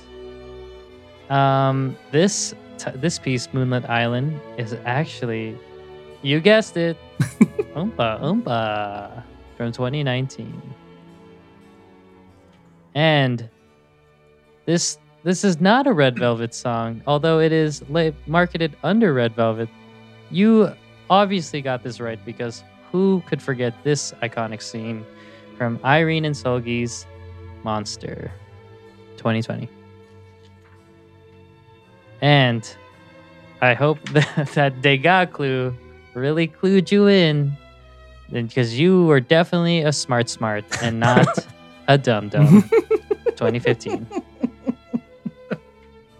um and again Oh, impression, impressionism paintings doing their best impression of these majestic pillars. Um you would have to be insane to be that rigid. That's right it's psycho. Alfred psycho lee. Psycho 2019 all right. Adult swim? Uh more like um imperialist roulette shots fired 2016 very very uh relevant at the time. Yes that's right. And last but not least starburst explosion is of course cookie jar 2018 all right. So guys why don't you message me separately the number that you got? And i will tell you who the winner is. It's gonna matter. Oh, oh, oh, wow. Actually, Hmm, just lie steven. No. Just lie. just lie. It's okay. Let's let's move on to the tiebreaker. Uh, okay, I got this many right. all right. So looks like we have a tie i'm kidding i'm kidding um, of course, I should have expected that Alamark would be our winner. Steven, you had a very respectable 12 correct. Of you missed five. I'm sure it's probably probably the early ones or the Japan release that really tricked you was um, there. Um, but of course, our resident uh, ReVeluv got all of them correct, as to be expected. How how how? Who would have expected anything different? um, but for fun, we will go over the tiebreaker questions just to see if you can get it right. Okay. Tiebreaker. Time to test your art history. Um, here we go. This still from In My Feelings Oh. is a reference to Ophelia by John Everett. Malai Malais? Malais? Again, my first day at the job here. Your question is which year did this piece come out? Uh Steven, you can just Uh, guess for fun. Yeah. I'll what do you think go be 1862. Okay. And Alamark, what is your guess? I guess 72. Okay. You are both incorrect. It's actually 18 1852. Okay. Ah, I so- swear they had not developed these uh, techniques uh, to. All right, and your final tiebreaker question would have been: This is another one. What what is the name of this Monet piece? Oh. Is it A. Oh. Majestic Monet and her boy, B. Mother Monet and her child, or C. Madame Monet and her son? What do you think? I'll start with you, Alan Mark. I'll go C. Okay. I'll go B again. It's C. It's C. Oh. Correct. Alamark, you would have won the tiebreaker regardless, so no harm, no foul, Steven. Congratulations on win- winning Feel My Impression. Thank you guys for playing. I That's worked great. really hard in this Yeah. game Yeah, was really because good. I love you guys and I love Red Velvet. Peace. Like, how like when did you decide to put that all? To, like, did you already know it was going to be art themed by Monday? like, the answer lot. is no. I figured out the game after I watched the music video. Wow. Yeah. Um, I had this is actually the third iteration of the game that Oh I my thought we God. could play. Oh, Yeah. Because I saw the ballet themes Oh. and I knew I, I was like, okay, maybe I can oh no no. I was thinking, you know, ballet uh music box. So I was gonna make music box versions of all the songs. And I was like, that's too much work. wow. Then I was like, what if I take popular ballet songs and then splice um, a cappella versions Oh of all the Red Velvet songs? And, and I was like, that's again too much work. And so when I saw the music video, I was like, perfect. yeah. Make impressionist pictures. Okay. Anyway, congratulations, Alan Mark. Thank you.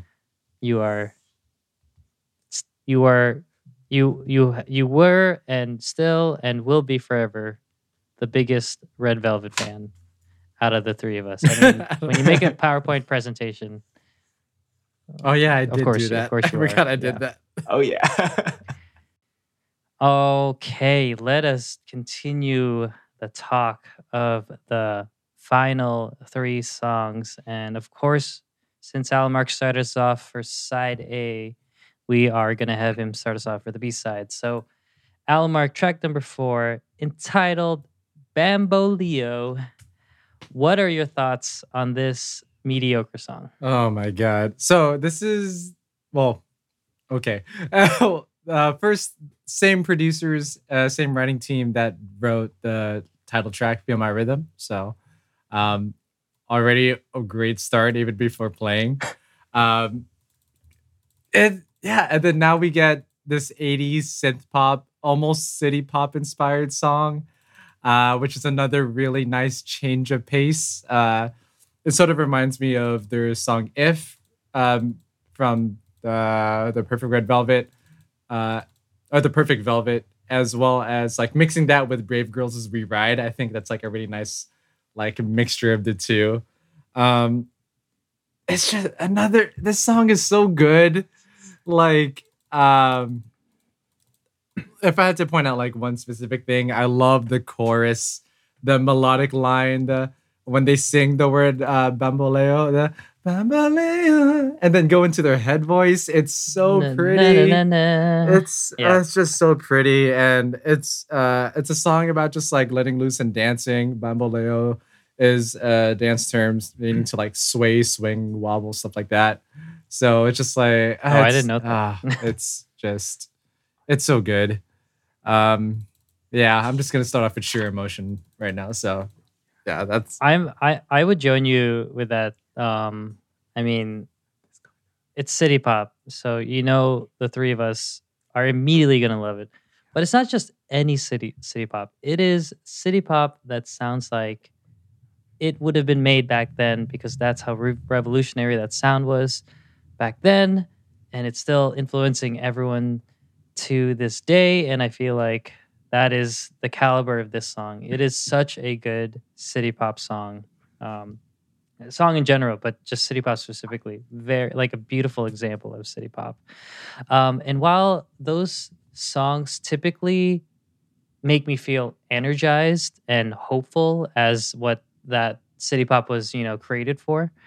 Um, like Alan Mark was saying, this version of city pop puts me at ease. It just makes me feel comfortable and just just melts me. Uh, It it doesn't make me want to like dance. It just makes me want to like well, of, of course it makes me want to dance, but you know, it just it makes me want to like just groove and melt away and everything. And so just go great, great everything, great examples. Um, Steven, I'll leave it to you to point out any instruments you want. Mm. Um, because every every instrument is a perfect iteration of what that Mhm. instrument should sound like for a city pop song. So, Stephen, um, as a resident city pop um, aficionado, Am I? Oh, okay. uh, oh, you, you're the one who you're the one who uh, first brought the term city pop to this podcast. oh, okay.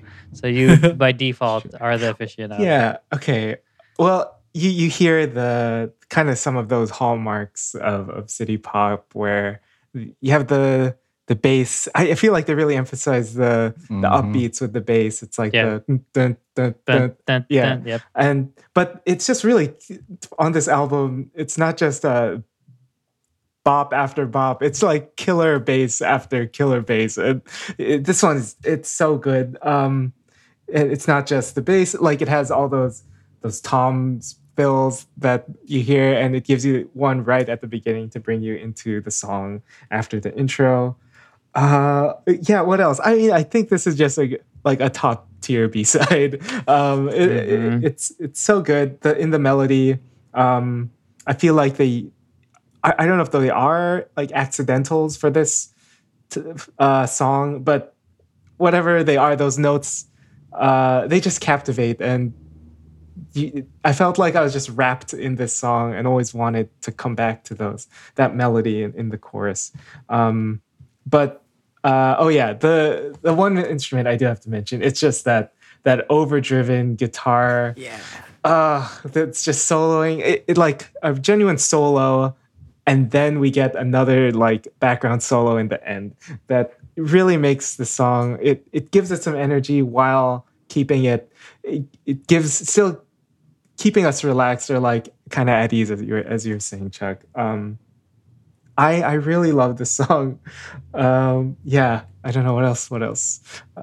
Uh, I I haven't. I feel like I haven't really mentioned many members here, but I wrote down Wendy a lot that I haven't, Mm. and I, my notes haven't. I haven't mentioned her, but like her her notes in the like her high notes in the bridge, like her ad libs there, they they were typically amazing, Wendy. Uh, and I, I will also uh, shout out her earlier rapping on "Beg for Me" and and some Mhm. and her brief lines on Rainbow Halo. so yeah, um, yeah. I don't know. Just I really love this. It could be my favorite, but it's I don't know. It's really hard. Um, sorry, I'm just gonna cut cut uh, in front of you, Alan Mark. Um, It's fine. The I I wanted to. uh, I love that little hook that they start you off with. The whole left to the left, to right. and Oh, da- da- yeah. da, Oh, yeah, that's actually right, good- da- was gonna be my next da, note anyway. To the left, to right. da- Yeah. It just um, it just sets you up so beautifully for this song, and um, and yes, I I also think this is the best song in the album, or is it? Uh, but I have to pick it right because it has Leo in it, and I'm a Leo, and I love Bumble. I'm- I love how anytime I'm uh, referenced in a song. So, of course. um, what else can we talk about this song? It's just Yeah. No, that it. It's it, that bridge okay, though. You mentioned that like like it's not only like it's the chromaticisms and that chord progression together that just make it so cool, but it's like they do it the first time it just loads goes up and then after that it, it then it dips down and the second time they sing it. I like that they didn't just like repeat the same thing. It was really cool. I don't know. It that's Yeah. that's also probably my favorite part of the song, besides the guitar that Steven mentioned. It's Uh, um yeah, I don't know, man. Ugh. I, I felt I felt like I was just listening to the second verse of "Feel My Rhythm" in just a second there, because you because you had like glitched out. Oh, I did? um, your Wi-Fi. Was, yeah, Oh, But- whoops. we could still hear you. yeah, Like we could still hear. saying? it. Yeah. I was wondering why you were Yeah. uh, reacting to. Yeah, it was Yeah. good. It was good. Okay, good, good, good. anyway, Anyway. you're fine. you're back now. I mean, Okay. it's I when you like a song so much, you it's you you want to find the or when something is so good, you want to find the faults to find um to to bring it back down to earth. But just like I did with the all the songs before Bamboleo, this song right from the jump, it oh, I knew like I knew the three of us were gonna love it so much Mhm. and it is just it is just i i just the fir- very first listen i don't know if you, you probably got you guys probably do this too but um the very first listen you just listen to the whole album and then then you start formulating your thoughts. It, it- this album is so good that i didn't want to write notes for it. I just wanted to keep listening to the song and i felt like more more more so than in any other release. Um a lot of this this album is just feeling and the the feeling that this song gives you is just um pure happiness. Um not to take from the their other single happiness but Okay. Uh, um, but it's just it just makes me feel so good, and it's just the I don't know. There's so many city pops that we've covered uh, since we started the podcast, but it's just I don't know. I just forgetting them for some reason, and this is the only one that's standing out in my mind. Um, it's just so good, so good. Um, yeah, yeah. I don't. So good. don't know what else Another Red. Velvet song. Yeah, they just they've taken the whole dictionary, haven't they? Um. Okay. Uh, do you guys have anything else you want to call over Bamboleo? Just, just go listen to it, people. You don't need, you don't need us to tell you. It's it's good. You don't even need to listen to this the rest of this podcast. Just go listen to the album. You're fine. You don't need our you don't need our opinion. It's just the same. It's the same feeling you're having. Okay. Um, well, guys, I want to move on to track number five. Um, uh, I guess it's a spaghetti western, if you will, because the the track is entitled "Good, Bad, and Ugly," and I I will start to say that the the backside of this album, I but my notes have started deteriorating because I felt like I didn't really need to write any notes anymore. Like the the back the back end of the, the of this album is just finished just so strongly in um well I don't know it's just it's I can't would you guys consider this a predominantly velvet album red album or a combo of both like just, Uh, I'd say it's just- both. just gut feeling I think it's yeah both. I, I would say both as well I don't think Um, they've really had a pure Red or Velvet album since maybe Power Up or what was that? oh okay Mm. Summer Magic, I think was that album. That makes sense. Yeah, cater to both spectrums. Um, well, uh, if if we're like you know putting these songs in a spectrum, I would categorize good, bad, and ugly right up there with "Beg for Me" for like pure velvetness. It's just right off the bat, just he'll hit, you with the velvet side very hard. Um, just smooth smooth instrumentation, smooth vocals. Um, I I will argue that I think this for me just two days listening to it might have the best vocal performance Mm. all around. Um, I mean, we'll get to in my dreams later, but um, as far as like just the range it kind of goes through and the different textures and the feelings, I think vocal wise, it's so good. Um, the the what can what else can I say? The the trumpet. Um, I don't know if it's a sample or a live trumpet. Um, the one that just kind of, uh, if somebody can help me with a better musical term, the, the, the just the like the like it almost feels like a freestyling trumpet in the background. The whole like, better better better Mhm. like that that that Mhm. that part. Um, and then even the uh, the horn riff um, that happens. Uh, I think I don't remember if it's in the pre-chorus or the chorus itself. Um, is wonderful, and I put two stars next to this note because I loved, loved, loved, loved the chord progression of this song. It is, it just, um, again, I will need more smart, smart people helping me out with the terminology, but just the, the the chord progression it's it jumps around in so many unexpected ways. It it's just so interesting to listen to the entire um the entire time. And i will um say that this r&b track will now be known as r&v to me. So there you go steven your turn Okay, thanks. Um, yeah, uh, I did.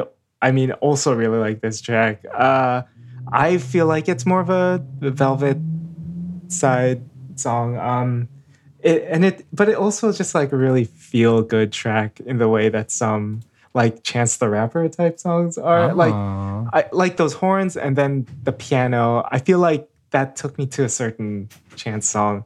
Um, and then I think that the message uh, there's there's like a lot of just lyrics about like loving yourself. That, that that's nice too. Um, I, I didn't go too much into the lyrics as uh, as much, but I it, it's just a really nice uh, song. I do feel like maybe I need to hear it away from the rest of the album because it didn't excite me. I would say as much as the other songs. That I, I was like hearing it as a a great song, but like it was just harder to like come That's up with all my notes. Yeah. So like I, I like I know it's a, this is just a really good song, but I yeah maybe if I, I if it comes up I'll like it'll be it'll become more special that way sort of. Yeah, We'll need to be more than two days, I think so. it. Yeah, like I like a week. Yeah. on Monday night, I I was planning to like, okay, I'm gonna write some notes for this, but then I like I just put down my pen because I I couldn't I I just wanted to listen to it, and then yeah. I reluctantly last night went to put down my thoughts. Um, yeah, All right, Almark, what is the good, what is the bad, and what is the ugly of this song? Uh, I don't know, man. It's all good. It's just no bad or good, ugly dude. in this It's song. all good, man. Um, yeah, uh, I think I mean Steven's talking about it doesn't maybe stand out as much in the rest of the album, but I kind of like that about this. Like I mentioned, the sequencing of this album overall. Another one where it's like after how like hype and like dancey Bamboleo was, like it's nice having this sort of more mellow sound. Uh, I felt more of this song had like a combination of like 80s like smooth jazz R&B like Bobby Caldwell mixed with like 90s 2000s neo soul especially in that piano how it's used. Um yeah but a main reason why like you know that sound works and was made with really cool chord progressions and um just like really cool transitions you know uh crunchy chords as i've mentioned on billy's album because this one was produced co-produced by Min Ji Shun, who is quickly becoming a favorite for me. Uh, always love when she's on the production side of a track. Um, so that's why a lot of the like, there's a lot of really cool like small and subtle flourishes with the piano, with the horns, with the, and, like multiple instrumentations here and there that you may not notice like in a first listen, but if you like watch out for that stuff, it's like sprinkled all throughout the song and it's really really pretty every time like um yeah like snowy night i mentioned is a favorite of mine. That song had a lot of the same kind of features too so um yeah it's just such a good it's just such a good song and like i like the little like uh references to forrest gump. They mentioned like how oh yeah, all the um like all these feelings like you know you can pick out different things like a like picking out up from a box of chocolate stuff like that so like shrimp gumbo. Oh, I mean, sh- yeah like shrimp gumbo all the different the different things you can do with shrimp yeah yeah, yeah. um but yeah it's i mean it's just so good should they should have called it the good, yeah the gooder, the goodest. Yeah. And I feel like in every song of this album, like there's specific instruments that really shine. Um, we mentioned the guitar um, on Bamboleo. I mentioned like the saxophone on Rainbow Halo. This one, I think it's like that piano is just so good. It does really, really good things in that bridge. Uh, so yeah, it's yeah. Ah, yeah. All right. Um, I know Alan Mark joked about this episode creeping into like over two hours, way over two hours, but I'm gonna try and keep us on track. And um, It'll be quite We'll jump- if you keep it under Yeah. two. I, I will keep it under two, swear, promise. Um, but we will move on to the final track of the album entitled In My Dreams. And Stephen, in my dreams, you help us conclude this wonderful episode that we are covering. So, Okay. Stephen, will you make my dreams come true? I, I I hope so. Um, but if if your dream is to actually keep this under two, uh, then I, oh, I that, that's, so. that's, it's gonna it's gonna be a nightmare. yeah. Um, yeah, I feel like I I wrote a lot for or yeah, I probably have a lot on this one, but um, you know, yeah, Al- Alan Mark already mentioned how he was feeling after Beg for Me, and I, I can't I can't imagine that there were a lot of people who are listening to this album, like from first to first song to the last, and who who weren't left uh, broken by Beg for Me. And then, you know, they maybe took part of the second half to piece themselves together, only to be greeted by In My Dreams and then summarily, soundly shattered again. Uh, like, um, yes. Yeah. Yes. I mean, perfectly said. like how much more like wistful can you get on this uh like but even even as sad as the song can be it's it's still something you, you cannot help but bask in its splendor it's there's so much about it that like um it brings us back to the opening track because it has all those strings and it it feels lush. And I, I felt like there's a section that had th- this kind of effect that's kind of muffled the strings. And to me that really gave it this this dreamlike feeling. But like the feeling where after you wake up from a dream you can recall the exact feelings that that you had during a dream but you cannot remember the details. Like the the that muffling of the strings kinds of it blurs your ability to identify it. You know there's strings but there's it's just the suggestion of it. And that's like the dream like feeling that the, the, this song gave me. And um uh, yeah i i have like some more specifics but uh yeah, i'll let you guys go Right. That was Um, maybe the greatest so- string of words that I've ever heard on this podcast. So, um, Alan, Mark, I I, don't know if you sorry, figured was- out what you wanted to pull for the episode clip, but I think I just found it. oh man. I was almost reading that uh, like directly, just because I I kind of wrote I wrote full sentences for Yeah. this song. deserved. well deserved. Yeah, that you sum, summa- summarized all my thoughts into such a beautiful, poignant grouping of words. It's just uh, that's that's it. That's the that's how I would describe it as well. Thank you. Um, yeah, it's uh, but uh, Alan Mark, you ha- you go after Alan. Uh, you go Oh, after Steven. So it's oh your turn. god, I have to follow you that gotta up. top that. You gotta follow it Uh, up. I can't, but I will say that um, Chuck, you mentioned the last song as far as you think is the best vocal performance. I noted that I think this is the best vocal performance on the album.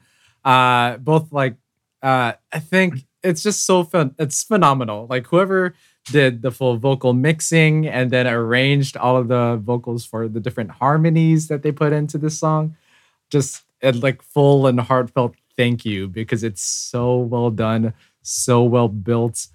Um, yeah, oh, like, like they don't get a lot of shine as vocalists, but like this is a big reason why you have uh members like Irene and Yeri on your in your group because their voices have such perfect tones for blending into these beautiful chords that they give us on this song. And this song is filled with those chords. It is so beautifully done. Um, it's cool that the melodies, especially the verses, mostly very subdued. And I think that really helps push the how vast the choruses feel, especially that last one. Um, and like just the whole song feels like one big build up, which is really cool for a final song on an album because it's really ending on like this large flourish, uh, very represented well with that bridge where it just the repeating. In my dreams, you want me back, and then Seulgi does the last one that like pushes it, uh, the with that really like pretty run at the end, um, and then of course in that final chorus, like Wendy does these the descant lines and the runs that just like there's no way you should end a Red Velvet album other than how they did with this. Uh, it, mm. yeah. Mm, okay, I'll I'll jump in. I'll try to add some more flavor um, to this conversation of this red song. flavor? Uh, yeah, exactly. Thank you. Thank you.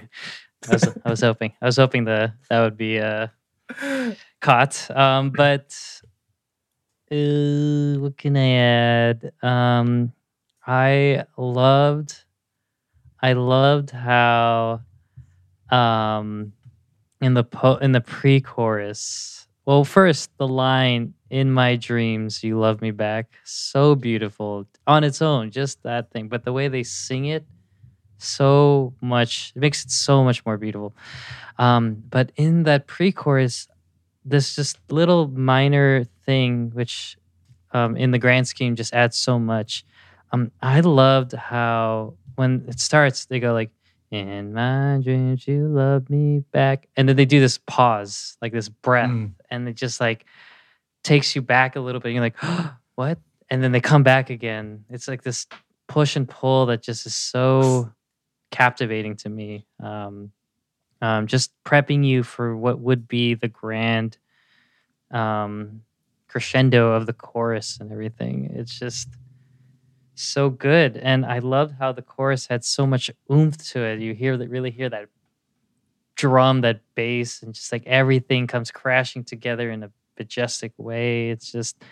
Um, it's wonderful. It's it's good. It's it's it's great. It's just that It's um, yeah. I I I also think this is the best song on the album. It's just so good. Um, Um, I don't know what else I want to say. I, I just do you yeah, you the, have more? couple specific, yeah just like I I also had some notes about that the in my dreams you love me back line um it, it was kind of it reminded me a bit of like uh someday my prince will come like Mm, the- yes. Mm, the way- it's- it's- yeah, um, It's like a Disneyness then- to it. yeah yeah um but and i wanted to just point out the two like how it's sung uh first by joy i i feel like you really hear the that like the longing and almost even a helplessness when she sings it but then i think with when irene sings it it like it becomes grave and Mm. it sounds like an order like in my dreams you love me back and it, Oh. it i don't know if that's just my listen, hearing of it but it's i don't know the it's just kind of changed that that delivery of it that it made that added something to this for me um yeah Mm, so yeah. There's, there's something really great about this just Yeah. this yeah what a great fantastic ending to this uh album Yeah, that's a I good agree. point. It's like it's just in that those two like that there's that pre-chorus. This song goes from like sad or or like sounding more like uh, one of these nights, and then just immediate transitions into psycho. That's I think that's a really cool, um, cool catch there. Um, I'm I'm spent, guys. I don't have anything else to say about the song. Yeah, I'm exhausted, but in a Yeah. good way. In a good way, yeah. All right. Um, I think uh, I think we're ready then to do one final call for uh, this album. Um, so I'll, I'll start off first. Uh, we were playing "What Is Chuck's Favorite yeah. Song" Uh-huh. in this album. Oh, Hope you paid attention to the clues I gave you. Every song is my favorite song. Um, but if I had to pick, what do you guys think I would pick as my all-time favorite song off this album? Knowing me um okay or not knowing me. Alan Mark's favorite is uh, I don't know. I will go with Okay, I will go with Bamboleo. Oh, Uh, okay. I don't want to choose the same thing. Um, it's okay.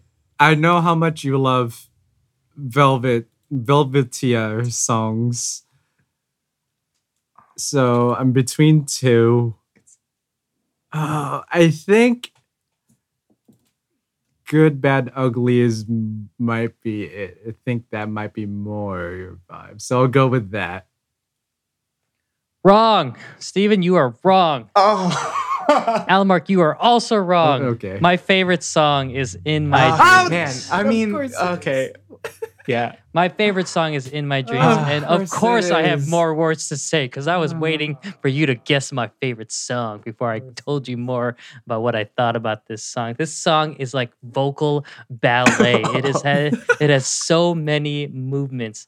It if you the beauty you get when you watch Swan Lake, when you watch um, the Nutcracker, is just like how you. It's just like what happens. it's just like what happens when you listen to this song. It is like beau- beautiful movement of of instruments and voices. It's like watching. It's like listening to a ballet in your ears. That is what this song Oh does to me. It is such a climactic end cap to this album.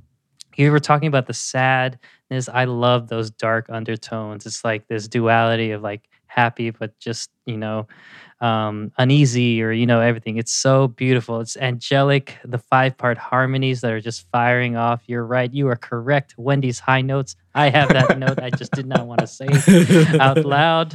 Um, the outro hits with so much energy. It just it's just and at the very end you just it feels like just one final like collapse of just everyone's spent and it's just like nothing was left off the table. It is so beautiful and Bamboleo is my favorite song. Just kidding. No, no. In My Dreams is my favorite song. And I'm curious, did you guys pick favorite songs or it's it's pretty hard right now because yeah, it's okay. You don't have to. But I, I, I- it was between Bamboleo and In My Dreams. When I heard a Bamboleo first, I was like, this is my favorite song. I don't even need to listen to anything else. So you're correct, Stephen, thinking that. And then I heard In My Dreams. to me, um, okay. Uh, I'll I'll I'll finish my thoughts on this album uh, with my thought final thoughts and in my dreams. But as a complete package, this was unexpected. I was not ready for such a beautiful collection. Um, I don't know what happened between Queendom and this album. I don't know if they had some of these songs tucked away, ready to be released for this package, or they started fresh when Queendom was finished, and then they were like they created these beauties.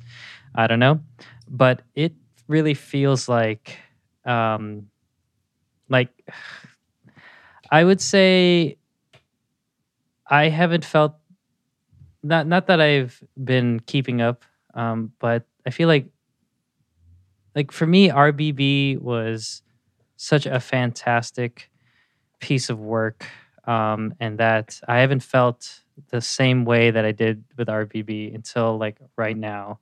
This album is just from beginning to end, just hits you in so many different ways.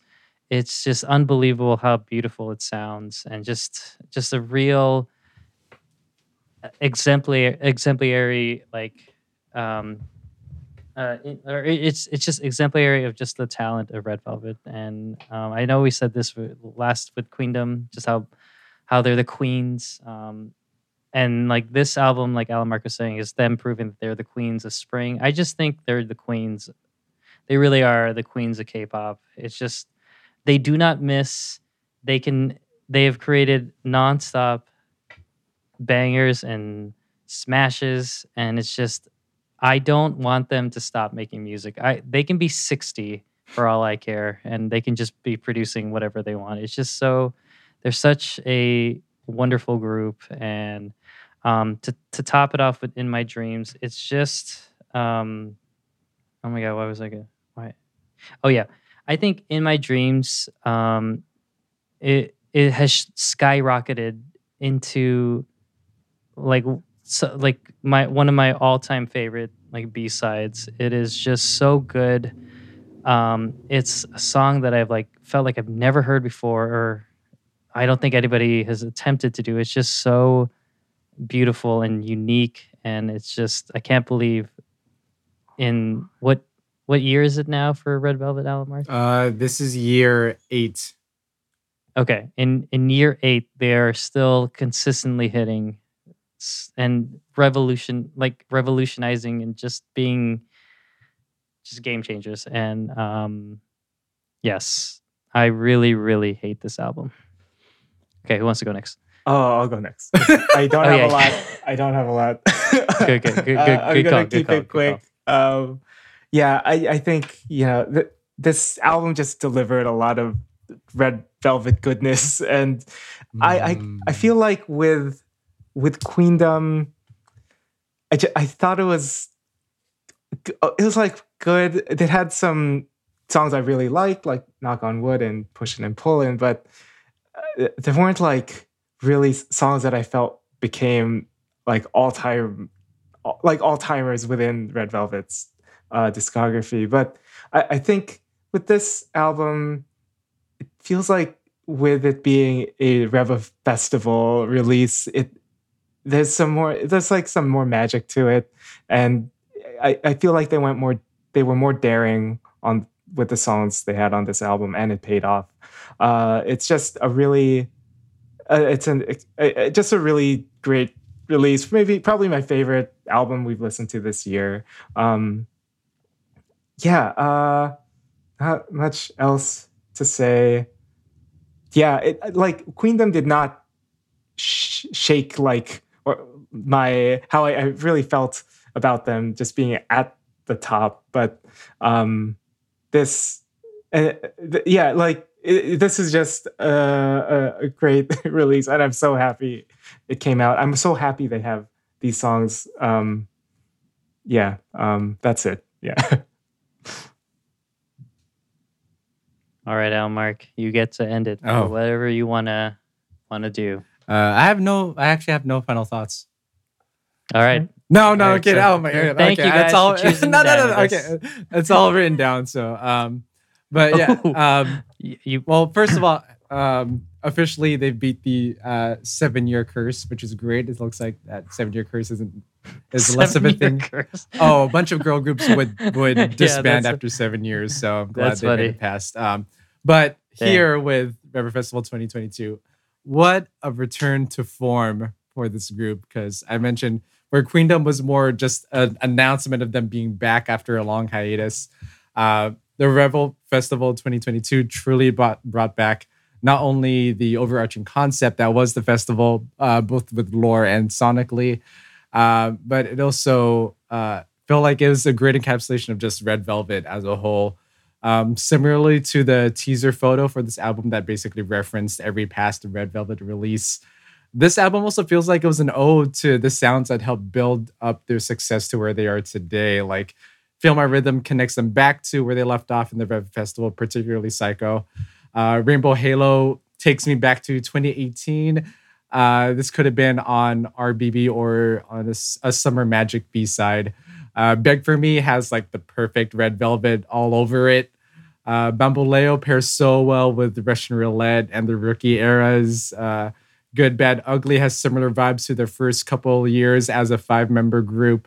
And then the album rounds out with In My Dream that reconnects it back to track one and then now helping push the group forward into whatever they do in the future. So I feel like like this is truly the Red Velvet album that I have been waiting for for so long. Like honestly, it encapsulates everything I love about the group, mixing together the red and velvet side so seamlessly into something beautiful. Uh, overall, it's so romantic. Every song gave me like visceral, emotional responses. Uh, like I've got chills so many times listening to this album from the same song over and over again. So, uh, yeah, and granted, you know, these are still only initial thoughts after two days of nonstop listening, but sometimes when something special hits your ears, you just know. Uh, so yeah, this is definitely one of the top Red Velvet albums for me. Maybe a, a top K-pop album for me. So uh, that's where I am with here with with this album. Okay. Good. Well said. um, Steve, you want to say any more, or did you use it all up for uh, Um, uh, let in my feelings? No, I'm okay. all right. Let me get. Let me just do my drafts, I guess. yeah, I'm good. Okay. No, that was that well, was great. that was beautiful. Everyone, g- top tier, S tier work all around. This is easily my favorite episode of All You Can Eat. It's just so from top to bottom. It's just it was just so much fun. Um, and thank you, listeners, for choosing to dine with us in our three star Michelin episode of the week. Um, I feel like I could say that. Three stool? No. Um, uh, and we really hope you enjoyed your stay, and we can't wait for you to come back next week to see what we uh, have served up. Um, you can catch more episodes of All You Can Eat um, on all your favorite podcast platforms, uh, whatever you want. We are there, and um, yeah, go check it out. There's a lot of great content already with 2022. I know um, Stephen now Mark were just saying how well Al Mark says one of his most favorite K-pop albums of all time. So the bar is set high, but there are some great other releases as well. So please make sure to check out our discussions about them. You can catch us on all the socials. We are at All You Can Eat um, on Twitter, Instagram, and TikTok. And you can also email us, leave us suggestions for whatever albums you think we should cover, whatever specials. Even if you want to be a um, a guest, we would love to have you on this show. So please feel free to email Stephen how you can eat at gmail.com. All right. I think I I don't want this moment to end. I feel like we could just keep talking about it. Yeah, two-hour mark. And so yeah, so I just feel like um we I feel like we're gonna have to do some red velvet special in the future. I don't know. Um, but our time is concluded for this episode. So for Alan Mark, Stephen, and I, it has been our pleasure being your leaders. So long, stay safe, and we'll see you next festival. See ya. In my dreams, you listen to All You Can Eat. Thank you.